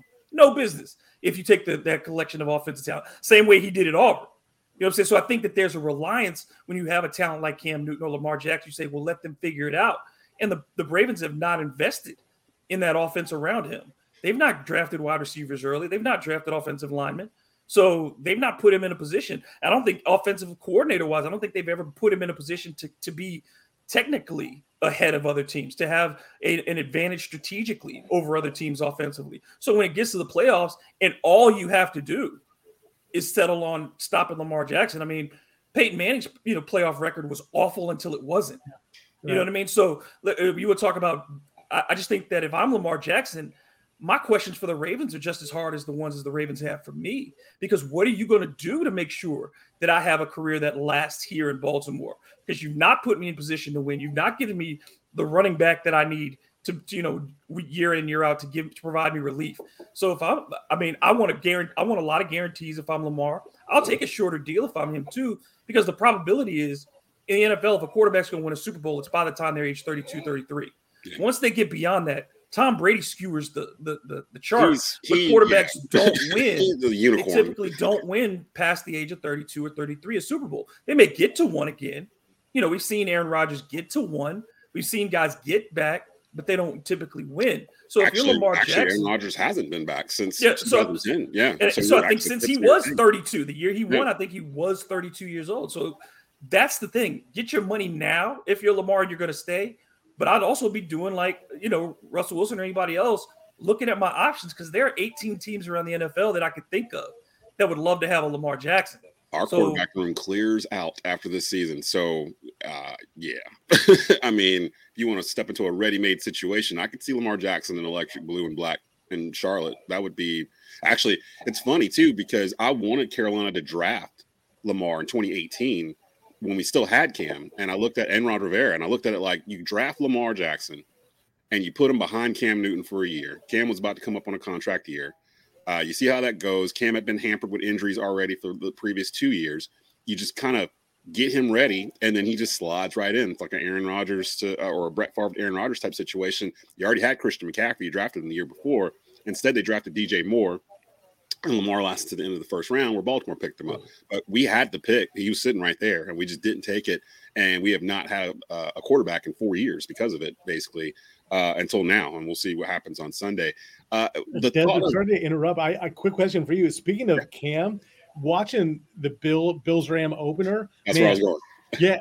I, so I guess we're on the same wavelength. Great minds think alike. Yeah. Man, does Josh Allen remind me of peak Cam Newton, MVP Cam Newton? Like I think, um, and Josh Allen I think is a little bit more accurate. But that if they and Josh Allen looked spectacular in Week One, but if they Cam and Josh Allen had a weakness, it was probably that accuracy a little bit, but their Yeah. running game, their their strong arm, what a, that's my comp there. I'll I'll say this because we we down here we call Buffalo uh, Panthers North because of all the the influx of Panther front office people, Mhm. former players that are actually playing on this Bills team. And it drives us nuts that the Bills are so good and they've got so many former Panther players and uh, the general manager and like and the head coach and all these guys that came from Carolina. A lot of them from that 2015 team where. Yes, I will say there wasn't, you know, a lot of well-known stars on the offensive end, but collectively as a unit, they were the number one offense in the NFL that year. And they also- Cam, Cam Newton, you take Cam Cam off that, they Cam- ain't nowhere clear. yeah, clear Cam, Cam was just on a different level that 2015 year where they just weren't going to lose to anybody. Like we watched them do some stuff that I don't know if I'll ever see anybody do during that season. So wish they had finished it out because I've, I've said if they had finished that year out and won the Super Bowl, there would be an argument there that they were one of the top three teams of all time because they would have been 17 and one. There's only two other teams that have won a Super Bowl with only one loss. They would have been the number one offense, defense, had the MVP of the league.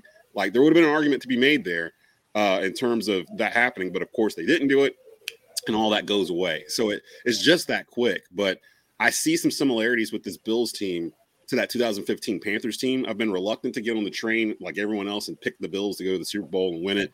A, because it just doesn't sound right. Uh, I'm old enough to remember, like to not get fooled by the Buffalo Bills. Uh, but they they pretty much have. It feels like everything you need except running back. It feels like Josh Allen is the running back, and that kind of worries me because I just went through this with Cam Newton and the Panthers. They gave him an extension of uh, six years. He's 25, so this will take him until he's 31 or so, uh, and they guaranteed him 150 million.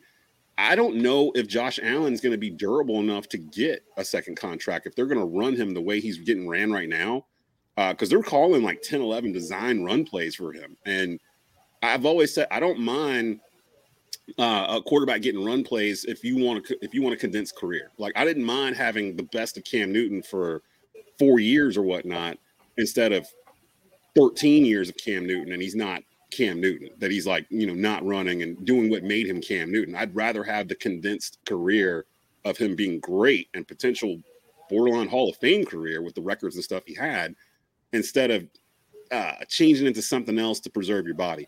And I feel like half of the people want Josh Allen to do that, but that's not Josh Allen. That's not what got him this guaranteed deal. So Buffalo's going to eventually, this is going to happen to Buffalo too. And if they're going to win something with him, I think it has to be this year because the, the, the rest of the division is going to start catching up. Josh Allen's going to get older. And to Jeff's point, I don't think you can run a guy like this without some kind of help. They got help for Cam late. Christian McCaffrey came late. DJ Moore came late. Uh, all, all the offensive stuff came late. They just kind of let him sit out there with nothing for years, and he kind of carried the team. And it built up on him, and now he doesn't have a job because he can't, you know, get on with anybody. I worry that'll happen to Josh Allen uh, after he turns 30 if Buffalo continues to do this. They, they just feel like they just need a running back.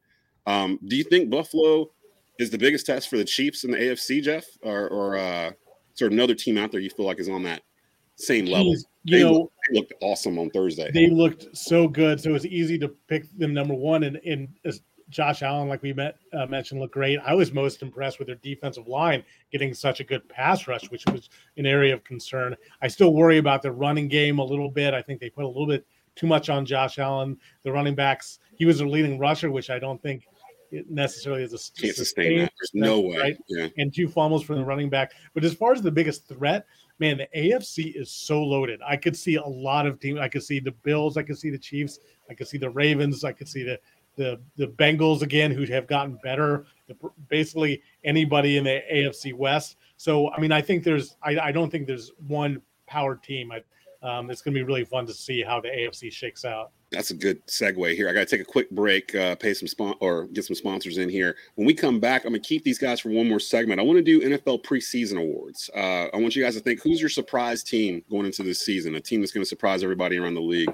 uh, the team likely to fall off, a team maybe that was good last year that's not going to be as good this year, uh, your coach of the year, your MVP. We're going to all of that, uh, and then we're going to repeat the Jim Szoke interview from the Carolina radio uh, Carolina Panthers radio network at the end of the show and send you off to your 12 o'clock kickoffs. Apparently, every college football team in North Carolina is kicking off at 12 noon today for some reason. I don't know why ESPN does this to us, where like all eight teams or whatever it is are going to all be playing at the same time at the beginning of the day. So we'll get you sent off there as well. We'll be back in just a bit. It's the rundown here on TobaccoRoadSportsRadio.com and WWBG 1470 AM. You're listening to The Rundown with Desmond Johnson. Looking to tailgate this summer? Stop by One Stop on the way. One Stop number six, located just one mile west of East Forsyth at 2748 West Mountain Street in Kernersville. One Stop serves fresh fried chicken and our famous taters seven days a week from 6 a.m. to 10 p.m. Feeding a crowd? Get 16 pieces of chicken and sides for just $27.99. Craving wings? Come try our new spicy breaded wings. Get a five wing meal with six taters and a roll for just $7.39. Now in regular hot ranch or spicy. One stop number six, 2748 West Mountain Street in Kernersville.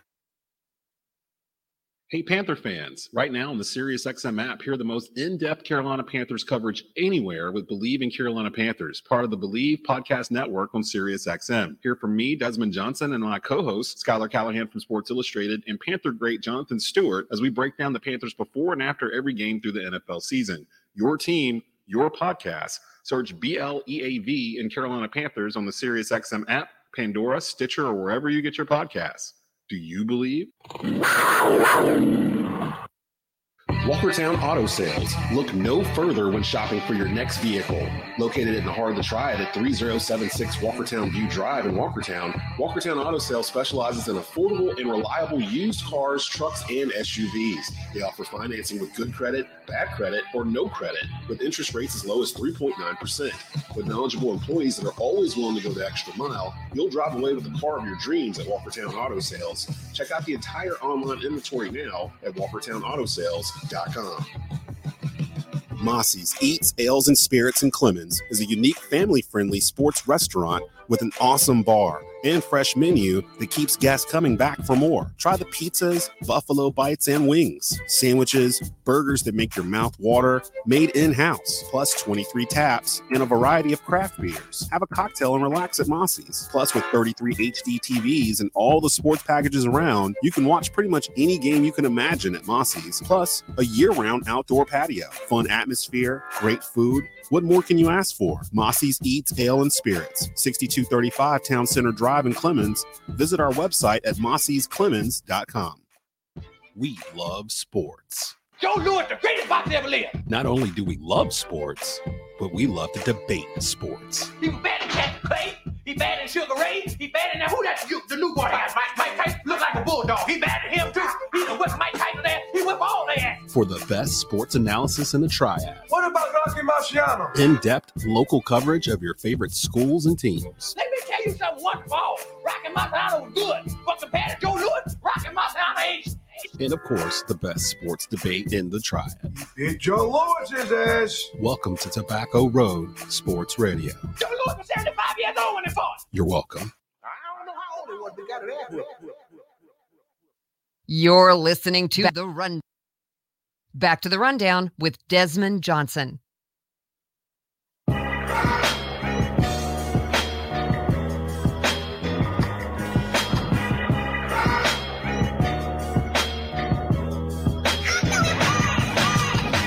Welcome back into the rundown here on a rainy Saturday morning here in the Triad. Getting you ready for your college football kickoffs here at 12 noon, led by Carolina versus Georgia State. That's a noon kickoff.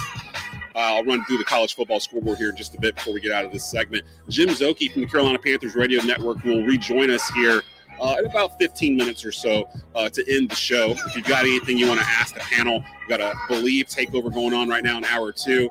Uh, Jeff Fadoden from the Bleav in Chiefs podcast, Evan Wanish from the Bleav in Saints podcast, and, and uh, excuse me, uh, David Grubb from the Bleav in Saints podcast, and Evan Wanish from uh, Cannon Fire podcast, which is the Tampa Bay Buccaneers podcast.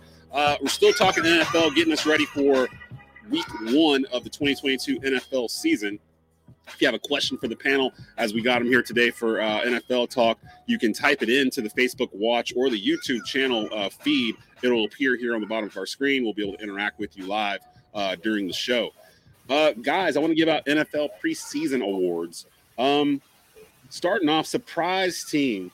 Give me a surprise team in your mind, a team that maybe people aren't talking about uh, or, or overlooking that in your mind you feel like they have a really good shot to be special. It seems like there's always one every year. And I guess last year you could say it was the Cincinnati Bengals. No one expected the Bengals to make the, the Super Bowl, and they popped up in there and uh, actually beat some good teams on the way to get there. Um, let's start with you, David. Wh- who, give me a surprise team in your mind this year that could be that Cincinnati Bengals from last year. Well, I mean, I think I think the Bengals are right there to be that same team. I think they're being underrated again this year. Um, you know, you have Joe Burrow back. Um, you have maybe you know one of the most explosive wide receiver trios in the league. You have Joe Mixon at running back. They brought that team back. That the, the offensive line should be better than it was a year ago. And I think defensively, that's the biggest area of improvement for them. If they can stop getting into 30 point, you know, shootouts every week, they can be a, a, much better team than they were last year, where you're fighting to get into the playoffs at the very end. They have a chance to win that division, which is a very tough division, like you said. But the Steelers going through a transition there um, at the quarterback position, certainly. And then you look at the Ravens and what they have to deal with with Lamar Jackson and everything, and the Browns being the Browns the Cincinnati Bengals have a really good chance of winning that division and claiming, and like I said, in an AFC that is deeper this year, that could be enough to, to, to get that home field advantage throughout the AFC playoffs. When you look at the rest of the divisions that are all going to cannibalize themselves in some way. I would be surprised if the Bengals duplicated what they did last year. Because again, I'm old enough to to remember the Cincinnati Bengals when they were good back in like the 80s, and then yeah. you know, and even the 90s teams with Marvin Lewis and Ocho Cinco and Houshmandzadeh and those guys they were good, but just like not good enough to, to really be a threat, but they were just good enough to get in the playoffs each year. Look, I hate the state of Ohio. I was born in Michigan, and but I saw Joe Burrow. Look, I, you know, down here, I covered LSU. I covered him for two seasons, and he's that dude is different. Yeah, he's um, He's different, and that's there. There are a few quarterbacks that I've seen that just have that thing and Joe Burrow's got that thing, man. Yeah, they, they really got they nailed it with that uh that overall pick with Joe Burrow. I, I just Joe Cool. I just I love the the coolness of him. Uh, he made me a fan last year during that playoff run, uh, especially with the duel against uh, Mahomes uh, there in the AFC Championship. Jeff, give me a surprise team that you're thinking of that maybe people aren't talking about, but you think might make some noise this year, a la Cincinnati last year. You know, in, in my surprise teams, I got to be honest, they're a little bit lame, but I was going for teams that didn't make the playoffs last year that I think are going to make the playoffs this year. I think one of them, I think the Ravens. I love their draft. They were so beat up last year. I, I think they could win that division and be a real Super Bowl threat. So, I mean, I know the Ravens are always pretty good, but coming off last season when they did dip. And then the other team that a team, you know, has been traditionally good, but they did not make the playoffs last year. Uh, David, I'm going with your Saints. The reason you mentioned, I, I really like that defense. The wide receivers should be much better if Michael Thomas, especially if he can finally stay healthy. And like last year, they were pretty, you know, pretty solid, almost a playoff team, and they did it with, like you said, four quarterbacks. Now, Jameis, you think is healthy. Andy Dalton's a pretty good insurance policy, better than they had last year. So those are two teams that I think um, will make the playoffs this year wouldn't be surprised if either won the division. Yeah, I would agree with that. Uh, it would be I would be surprised. Actually, I have the Saints ranked lower than a lot of the national media pundits do, uh, due to uh, I, I, have to see them without Sean Payton. I know David made some great points in the yeah. first segment there, uh, but for me, I look at it like Jameis played well because Sean Payton was in his ear. Uh, that's right. first first half of the season. He's not there anymore to do that. Um, so I, I kind of want to see how that plays out. I do agree that they can get by with their defense. And uh, isn't Kamara suspended in the beginning of this? No, he's not suspended, or is he appealing that or something? Didn't have no. They, they have not even started that because the league. He's there's a push because Tony Buzbee took over that case, and we know Tony Buzbee from the Deshaun Watson case, obviously. Tony Buzbee has taken up the the case, but I think that there's going to be a financial settlement that gets reached very quickly um, in the Alvin Kamara case. So, um, but he's not suspended. He's going to play. Um, and they're they're not adjudicating his thing till after the season anyway, based on what Las Vegas has. So the fingers are crossed in New Orleans that he's not going to face any discipline. Um, but yeah, it's it's it's certainly something to watch for Alvin Kamara. But remember, I would say this too: you look at Sean Payton; he really had the handcuffs on Jameis, and Jameis was 14 and had 14 touchdowns, three interceptions, and had the number one completion percentage in the red zone in the NFL Yeah, last season when he got hurt. He was really playing football, and that was with Sean Payton really not opening up the offense, and you couldn't because they had nobody to throw to. I mean, he was throwing the guys off the street, literally, um, for for a good three weeks uh, to start the season. which I loved as a Panther fan. Like it, it warmed my heart to see that you know the Saints were finally, finally. The Saints had no kicker either. Yeah. Saints had, you know, last year they lost two games because of the kicking that they should have won. So, I mean, no, you can't. I, in the NFL, I don't think you equate them one with the other. Just say, well, they make kicks this year and things are better. I just think they're a better team. Yeah. Evan, give me your surprise team for the season going into it. Uh, who's the one team that you're looking at that maybe a lot of people aren't talking about that you think you're gonna make some noise?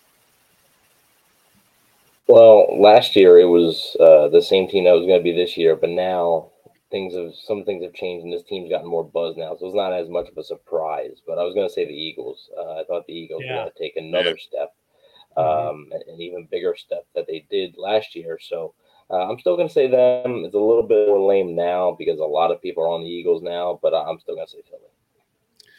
I uh I'm gonna I'm gonna pick Carolina. I'm gonna pick Carolina. Everyone's got them down. Everyone's overlooking them. I feel like it all keys on Christian McCaffrey's health. If Christian McCaffrey is McCaffrey is healthy, I feel like not only is he one of the top running backs in the league, he's one of the top players in the league, like a top five overall player. Last time he was healthy, two years ago, thousand yards rushing, thousand yards receiving. Marshall Faulk was the last guy to do that. Uh, Roger Craig, those are the only three guys in NFL history that have done it. And McCaffrey reminds me of Marshall Faulk when he's healthy. Um, I hate the fact that he's starting to get this injury prone label to him because really before the first injuries, he hadn't missed a game since high school. All these are soft tissue type, no tears, no bones breaking, nothing like that.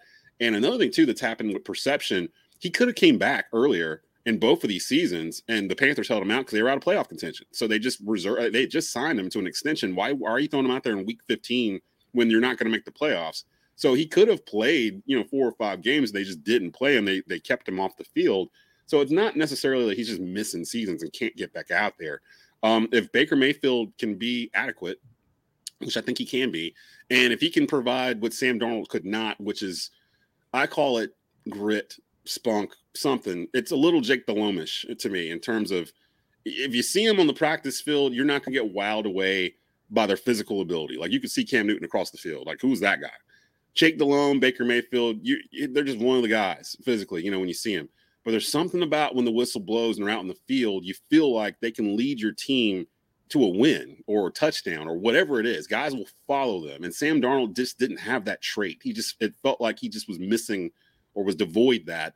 Uh, Baker has it. Baker has it in spades. So, uh, and it feels like the team's gravitating to him. I, uh, the charity stripe uh, here on Bleav, uh, got on me because I predicted 11 and 6 uh, for the Panthers this year and actually winning the NFC South. Like, I don't believe in Tampa. I feel like Tom Brady is 45. That's got to eventually come into play here. Some, somewhere down the line, him being 45 years old with no interior uh, offensive line really right now that he's familiar with. I know he gets the ball out quick, but th- this is getting ridiculous that Tom Brady can just play with us and come back and forth whenever he wants to and win Super Bowls and all this other stuff. Like, I mean, he's 45. Like, this has to end somewhere down the way. Why not now? And then I laid out the stuff with the Saints. The Falcons to me are a dumpster fire. Kyle Pitts can't throw it to himself. So it's like they should probably be the bottom of the South. And that leaves the Panthers. They had a top three defense last year. Uh, they fixed the quarterback situation. They've revamped the offensive line, spent the first round pick on Ike Ekwonu, who fell on their lap at left tackle, and that's what they needed. McCaffrey's coming back. Jaycee Horn is healthy and it's pretty much like getting a first round pick two years in a row.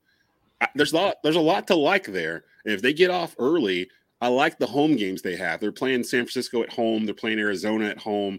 Uh, the only thing is they have not won a home game since they beat the Saints in week two of last year. So if they don't win on Saturday, they will go a calendar year without winning a game at Bank of America Stadium. So uh, it's almost a must win for me for the Panthers in week one, which just sounds crazy as I say it out loud, but it's true. Like they got to get off to a good start. Matt Rhule, people say he's on the hot seat. I've never really felt that with a seven year contract, but if he doesn't get it done now, there's no excuse for him this year. Like he's got everything he needs to be successful uh, with the Panthers and the, the division being maybe vulnerable uh, going into it. That would be my surprise team, but and it would be a surprise. Uh, I think everybody here would be shocked if Carolina actually does, you know, 11 and 6 and does all these things. Um, the team most likely to fall off. Who's the team that, that made the playoffs last year that will not get in the playoffs this year? Real quick, we'll just go around the circle. Uh, Jeff, who's a team you can think of that you're just not trusting to make it back to the playoffs this year? Um, you know, I'm I'm gonna go with uh, the team that because I've been kind of paying attention to them with the Chiefs playing them in Week One. I think the Arizona Car uh, I think the Arizona Cardinals are going to take a step back. They looked so good first week. I mean, their receiving corps is so decimated.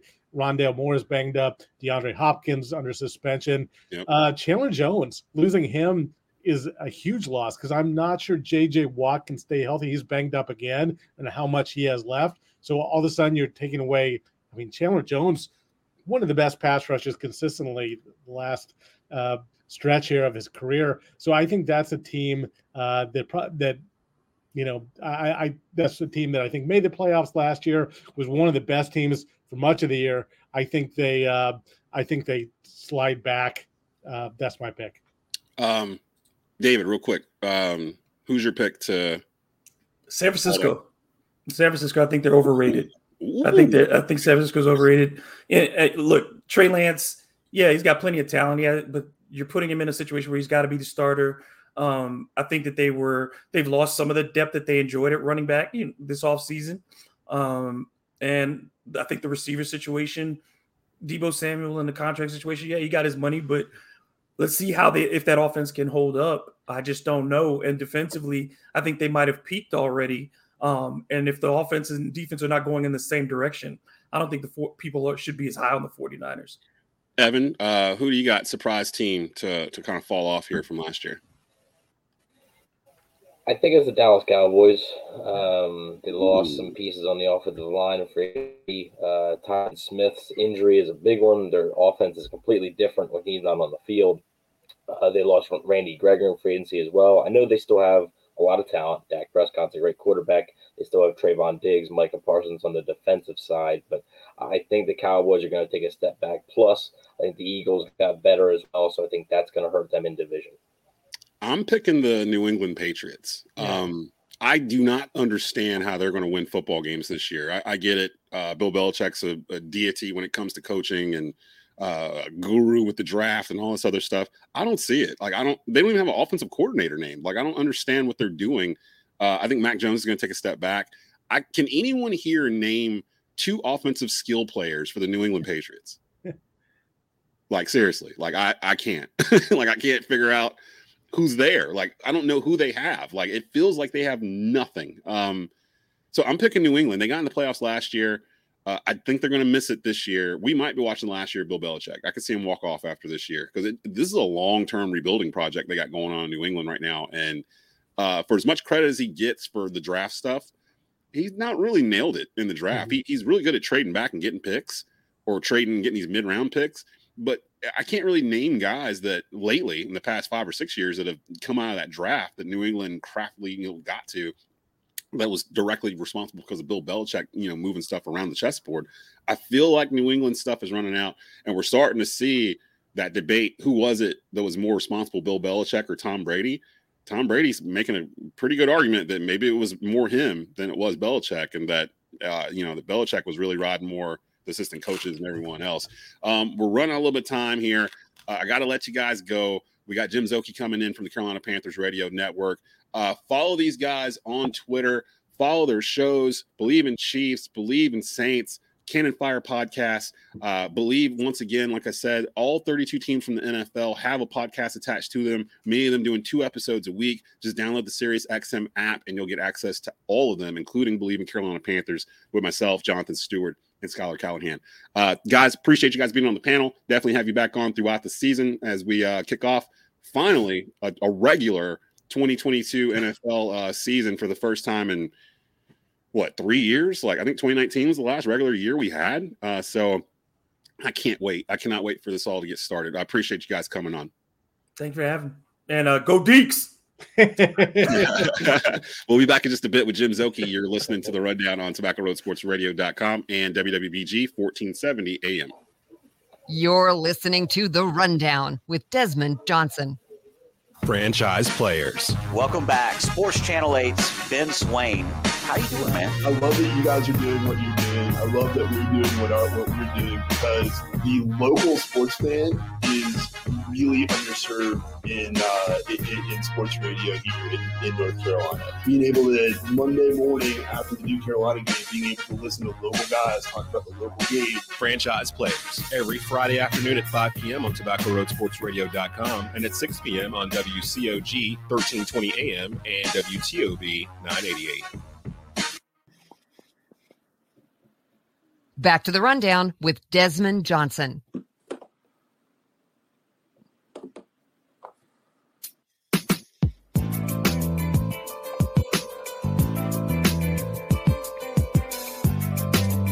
Welcome back into the rundown here on WWBG 1470 AM here in the Triad. Online, tobaccoroadsportsradio.com. Of course, you can catch us every Saturday morning live, 10 a.m. to 12 noon, getting you ready for your college football kickoffs this fall. Uh, and you can also watch it on Facebook Watch, LinkedIn, Twitter at Tobacco Radio, and YouTube at the Tobacco Road Sports Radio YouTube channel. I want to thank everyone that's been joining us as we get back into our fall swing of things here. NFL season upon us here. The Carolina Panthers taking on the Cleveland Browns. 1 p.m. kickoff on CBS this Sunday. Joining me right now from the, Car- the Carolina Panthers Radio Network, Jim Szoke. Uh, his 28th season as Panthers Radio Network uh, personality. And Jim, if I'm not mistaken, you've been there for every single season of the Panthers' existence. Is that not correct? Yeah, Desmond, you make me feel really old, but true. Uh, yes, vintage. Every, every game, 28 years.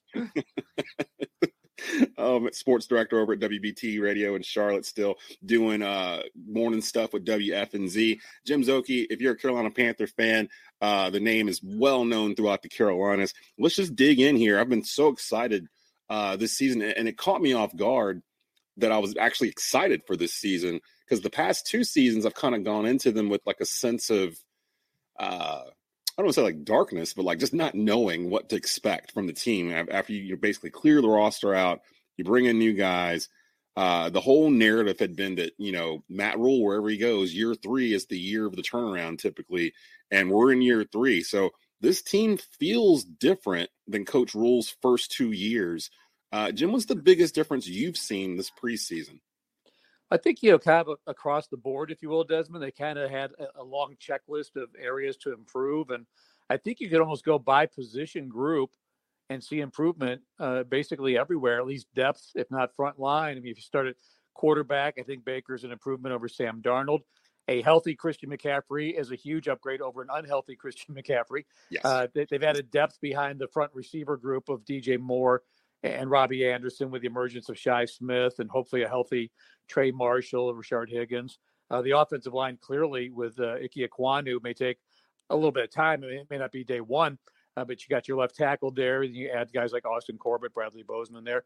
And then on defense, uh, again, you address the defensive line. You brought in a couple veteran linebackers and uh, Xavier Woods into the secondary to go with the, uh, probably the strongest position group uh, on the team back there. Then special teams with Johnny Hekker. So I think you know that and the uh, the veteran additions on the coaching staff, bringing in you know Ben McAdoo, Steve Wilks coming back, uh, James Campen with the offensive line. That kind of in every category, you know, they're improved. Therefore, that should translate into more wins on the football field. You would think. I, I, would think so, and I'm glad you touched on that. Uh, a lot of the off-season acquisitions that General Manager Scott Fitterer went after have kind of gone under the radar. That I felt were like excellent pickups for what the Panthers needed uh, to fill in holes. Um, and, and, the team itself, it, they seem closer uh, this year. There seems to be a, kind of a it wasn't there year one, especially I mean COVID. The the guys could hardly be in the same room with each other. Coach Rhule didn't really meet the team until July of that year. And then last year is really the first year where we started reacclimating ourselves back to normal uh, routines. This year's the first year, really, of Coach Rhule's tenure in Carolina that's had a regular offseason, a regular draft, a regular training camp, and now we're going into uh, week one with capacity crowds and everything else. So it feels like the first normal year that he's had. Um, thoughts on Christian McCaffrey? You touched on him a bit, Jim. What have you seen from him that makes you optimistic on the season? Well, first of all, just that uh, we talked about is you know there's no lingering issues with injuries over the past two years. He doesn't come into this season with anything that uh, where he's going to be uh, on a pitch count or anything like that. So I think that's huge with him. And know, he, he's talked about it during this offseason, learning how to take care of his body and visiting with people like Marshall Faulk, who played a long time in this league, and trying to get that uh, uh, knowledge from a guy that played a long time in the NFL and how to maintain your body and how to you know be in the treatment room a lot, you know, not wait for injuries to happen and so forth. I think that's one thing with all the young players like even Shi Smith and Terrace Marshall that you know the coaching staff and training staff's trying to get across them. Don't wait till you're injured to get in the training room. Keep keep up with your body. Keep you know stretching, whatever going on.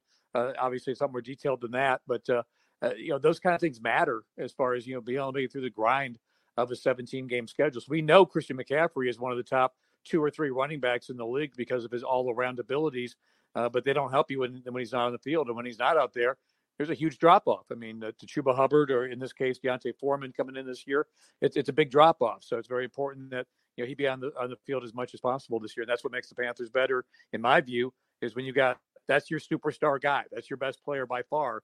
You can talk about Baker Mayfield and all this and that. You know, McCaffrey, if you're going to line up all the guys on the 53 man roster, he's the most important, most talented guy, and your best chance to win you know, uh, you said top two or three running back in the league. I'd go a step further and say he's a top two or three overall player in the league when he's on the field. Uh, he re- the last full healthy year that CMC had was that year where he rushed for a thousand yards and, and caught for a thousand yards in the air. And Marshall Faulk was the last to do that in the NFL. And I would I would say Marshall Faulk is the closest thing I could think of to really compare to McCaffrey's skill set. So I'm really happy that he reached out to him. Uh, I noticed he didn't show up in training camp this year with the tree trunk thighs and the just rock, like just chiseled type of uh, body. It looked like he dealt more with like flexibility and things of that sort this year. So a healthy Christian McCaffrey changes the outlook of the Panthers completely. I, I, I completely understand the national media just kind of brushing off the Panthers. Oh, you know, five win team past two years, yada yada yada. But that kind of uh, skips over the fact that they haven't had their best player, but for 10 games uh, over the past two years. So if he's there, I think it's a huge difference. Uh, Jim Szoke joining us here from the Carolina Panthers Radio Network. Join, uh, follow him on Twitter at Jim Szoke. Baker Mayfield, Jim, uh, the biggest story this offseason for these Carolina Panthers. How impressed have you been with him? Not just picking up this playbook, which technically is his fourth brand new playbook in the past four seasons for him, or the past five seasons for him but leadership wise as well, because uh, coming out of Cleveland, one of the narratives was that Baker was not being an adult and being childish and things of this sort. I haven't really seen anything of that of that stitch to to to Baker since he's been here in Carolina. What have you seen working from the uh, the Panthers radio network in terms of uh, Baker Mayfield? Yeah, and I you know as far as the four years in Cleveland, outside of Odell Beckham Jr. and Odell Beckham Sr., I don't think he was like a locker room issue. I think his teammates liked him up there. But then the, the narrative becomes bigger when someone that high profile leaves the team. Obviously, had success down the stretch run with the Rams and going to the Super Bowl last year. So, why that chemistry didn't exist in Cleveland, I don't know. But beyond that, I'm from that area, so I kind of follow the Browns more closely than a lot of folks do down this way. I mean, he led them two years ago to 11 and five in a playoff win over Pittsburgh. People loved him, and if you remember, this time last year, I mean, they were a trendy Super Bowl pick heading right. into last season with Baker Mayfield at quarterback. So, you know, that, you know, he got injured early on with the non throwing shoulder uh, injury that he had and had to deal with that and the rehab that came with that this off season. It had to have affected him for the, the a, a, lot of the, what they did last year. Um, but um, I think what he brings here is, you know, Sam, first of all, hasn't had great success in this league. Second of all, he's not a big personality. So that, that position kind of, you don't have to be the most outspoken guy, but it, I think it helps uh, that you've got a guy that's got uh, kind of some some juice to him and uh, a little chip on his shoulder and an edge. I mean, you need a guy that says, "Come follow me." And I think Baker kind of gives off that vibe more, and from what his teammates are all saying about him, including Robbie Anderson, of course, the famous tweet a few months ago, like, "No," about him coming here. You know, he was standing up there on Monday saying, "I like the juice, I like the swag, all that stuff." So he's on board, and I think his teammates are here too, and he's uh. I think he's a good fit because he comes in with something to prove. This whole team has something to prove. I think it's a it's a make or break year possibly for a lot of folks in this organization. So I it's I think he's coming in with you know in a contract year essentially with a chance to show that he's uh, still that guy that plays well every other year. And now it's every other year. I think he can step up. He's healthy and, and be able to lead this team. Yeah, I mentioned it on the the Bleav in Carolina Panthers podcast uh, a week or so ago with Jonathan Stewart and Schuyler Callihan that I actually asked Stu um, Baker Mayfield kind of reminds me of Jake Delhomme a little bit in terms of like the the the spiciness, the fieriness. Like he's he seems like he's prone to get hot and complete 12 completions in a row, but he's also prone to try to stick a ball in a window that's not there, just like trying to, you know, push the envelope a bit. And that's a little bit of what I loved about Jake Delhomme was the the the fearlessness of what he had on the field. Like neither Baker or uh or Delhomme, if you saw them on a practice field, they're not going to wow you with their their physical ability or anything. Like a like you can see Cam Newton across the field and like go, wow, like who is that? But you don't really get that with Baker or with Jake Delhomme. But when it's game time, they're like the guys that the other eleven guys want to run through a wall for because of the way they lead and the way they kind of rally the troops. And I felt like we were missing that uh, the past two years with Teddy Bridgewater and then Sam Darnold. Their personalities just they weren't really that. So I feel like the spark of having Baker here, here plus adding in a healthy CMC and revamping the O line makes me very optimistic about this Panthers team. Uh, multiple position groups were revamped this offseason, Jim. Which group would you feel the best about, the secondary or the offensive line? I think as far as uh, completeness and, and, ready to win today, the, the, secondary is the star of this team as a position group. I mean, it's really heading in, uh, not a weakness in it, because when you add Xavier Woods as a safety, you now pair him with Jeremy Chinn, and you got two guys that were over 100 tackles last year with two different teams. Jaycee Horn, like Christian McCaffrey, got injured in that third game against Houston. You know, Jaycee Horn, for the little bit that we saw, I mean, looked like he's got, we can't call him a shutdown corner, but the makings of a shutdown press corner with that size that he brings, and uh, with C.J. Henderson in there, the ability to move Jaycee inside into the slot and uh, be a tackler in the box defensively against the run game. Then Donte Jackson, of course, I think is uh, underrated. I think he really emerged as a tackling corner last year to go with his uh, coverage skills that he's always seemed to have here. So, I mean, that's five right there. Uh, that are mm-hmm. really good. And I think I like I like the depth behind it. I like Keith Taylor, I like Myles Hartsfield, Sean Chandler, Sam Franklin. So position group wise, I mean that's uh, that's to me one of the few positions where I feel like not only talented but it's got some depth to it as well. Which I look at some other position groups and go, okay, we're good as long as everyone stays healthy for four months, which isn't going to happen. Yeah. you, hope, you hope you, you, get lucky, but you don't control that. So I mean, you see something like you know Matt Corral get his foot stepped on, all of a sudden the season's over. So stuff can happen in the blink of an eye. But I think that secondary group is talented and it's got some depth that it could navigate some some injuries during the course of the season. Yeah, one of the pickups that Scott Fitterer did this offseason, I think has gone super under the radar, was uh, picking up Xavier Woods, the safety, uh, to kind of pair him with Jeremy Chinn Because now you can kind of run that. It's kind of a nickel package that uh, that Phil Snow runs, where you've basically got a two linebacker uh, set out there, and then you've got you know three cornerbacks and and two safeties typically out there. One of them's running slot, and if you've got a C.J. Henderson, you've got a Donte Jackson, you've got a Jaycee Horn, who's basically like receiving a, a, a second first round pick this year. Uh, put them back there with Woods and with Chinn. Now you're cooking with grease because this this secondary uh, was rated pretty high pass defense wise last year, and now you've added these additions to it. I, I think the secondary might be the strongest position group in the entire team. Um, and and I think it'll be one of their strengths, which is good in a pass happy league to have your secondary be uh, one of the strengths of your entire uh, ball club. Panthers versus Browns, 1 p.m. kickoff on CBS this Sunday. Uh, Jim Szoke here with us from the Carolina Panthers Radio Network. Jim, give me your two biggest keys to a Panthers victory versus the Browns this Sunday. Well, it looks like, and the weather people are often wrong, but uh, it, it's already starting here as we head into the early part of the weekend here on Saturday. It looks like it's going to be a rainy weekend. And what does Cleveland do? They they they they, they smash you with the, the running backs, and they've got a huge offensive line and a veteran group. So you know you could talk about Jacoby Brissett all day long, but you know again the stars of their team are, are Nick Chubb and Kareem Hunt. So that behind their offensive line, which is their best position group, is the running backs in the offensive line.